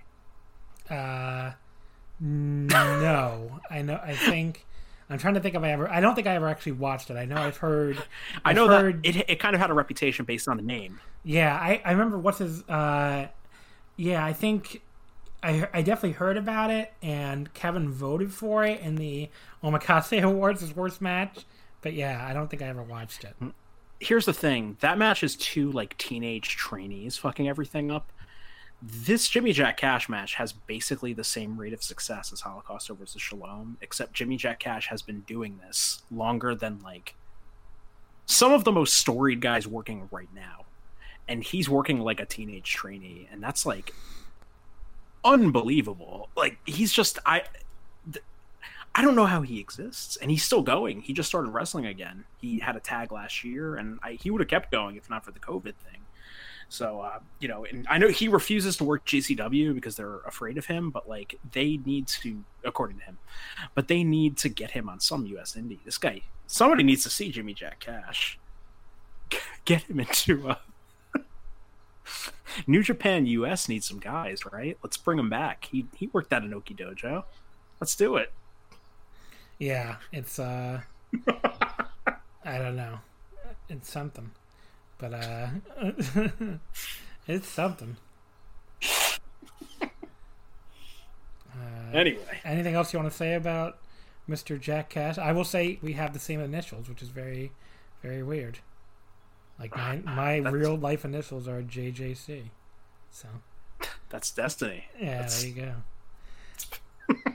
All right, Chris. Uh, before I get into my plugs, go ahead and give me some plugs here. Okay. Um, yeah, I'm Chris. Uh, I'm on Twitter. Uh, I'm at funkyassdg. I've been there for a while. And uh, I co host the Bad Wrestling Podcast. We are at Bad Rest Podcast. We've been doing it for like uh, a little over a year at this point. It, the name's that's, a bit of That's all it's been, really? It feels like you guys have been around a million years by now maybe like a year and a half. It's we we started November of eighteen, so yeah, like a year and a half. Okay. And uh, you know, we cover bad wrestling. I mean, we at this point, I think we've like expanded the purview a little bit to like we cover bad wrestling, we cover weird characters, all that kind of stuff. Because at, at, a certain point, you run out of bad wrestling shows. But uh, you know, we're doing it. We're having fun. Come join us. You might like it. You might not. I don't know, but it's it's worth a shot. And of uh, course, thanks for having me on, John. Yes, and I should we, we never even mentioned. I, I, I always mention when Kevin's on. If it wasn't for me refusing to cover CZW New Heights or whatever the fuck it was on the show, there might have there might not be a bad wrestling podcast because I think that's that was, true. Yeah, started because he kept asking me to do an episode with him on it, and I was like, I don't know if I want to do that, man. And then he just started his own. So you're welcome, everybody. or or I'm sorry, I don't I don't know how to what to say we, we, we brought it into the world here. We helped bring it into the world. Uh, but yeah, I I enjoy the Bad Wrestling podcast at all. And if we're we're gonna shoot here, I listen. I don't listen to every episode. Depends on the topic. There's sometimes where I'm like, uh, I don't know if I want to hear this on a podcast. But the ones that you guys hit are always really really funny. So. Uh, but yeah, that's pretty much it, folks. So again, I'm I'm not going to give the whole pitch again because I gave the very long pitch, but the vo- the uh, Wrestling Omakase Patreon, patreon.com slash Wrestling Omakase. It's launching on Monday, June 1st. Depending on when you're listening to this and when it goes up, it'll either be launching eminently or it will have already launched. Um, you know, it'll be the only place to get the two two exclusive five matches episodes uh, during the month of June with Alan4L from PW Torch and with Rich Kraetsch from the Voice Wrestling flagship. Uh, we'll also have a ton of other content, anime omakase, uh, one match with the Okada Tanahashi series. You know, each match being its own little mini podcast. You know, the first of the both of those will be up the moment you sign up on Monday. Uh, it'll be the only place to vote on the vote for the fifth match for those two episodes I mentioned, Alan and Rich. And on top of all of that, we're going to do daily tournament coverage when there's tournaments to talk about. So, patreon.com slash wrestling omakase. Please sign up. $5 a month gets you all that content. We're going to have a great time patreon.com slash wrestling omakase. Uh, in the meantime, as always, you can follow us on Twitter. It's at wrestling omakase, wrestling women fit. Next week, it's going to be me and Brandon Thurston from WrestleNomics on the free uh, Wrestling Omakase feed here. Uh, I just, you know, we're, we're doing that tour of the Voice of Wrestling Podcast Network, and I just thought it was a kind of cool idea to have on Brandon, who like you know never gets to talk about like matches he likes and stuff. He's always just like you know the numbers guy basically. So I thought it'd be cool to have him in a totally different environment where he's just going to talk about you know some wrestling matches he liked and you know we got some uh it's a lot of old school puro next week that's that's what we got on the on tap so you'll you'll see what i mean it's like one one sort of modern new japan match that's early on er, er, very early in the modern era and then like a bunch of other like uh, late 90s, early 2000s uh, Japanese wrestling. So that'll be what we'll be covering next week. Uh, you know, look out for the fan poll so you can vote on the fifth match. And as always, thank you for listening, and we'll see you next time. What's so special about Hero Bread's soft, fluffy, and delicious breads, buns, and tortillas? These ultra low net carb baked goods contain zero sugar, fewer calories, and more protein than the leading brands, and are high in fiber to support gut health. Shop now at hero.co.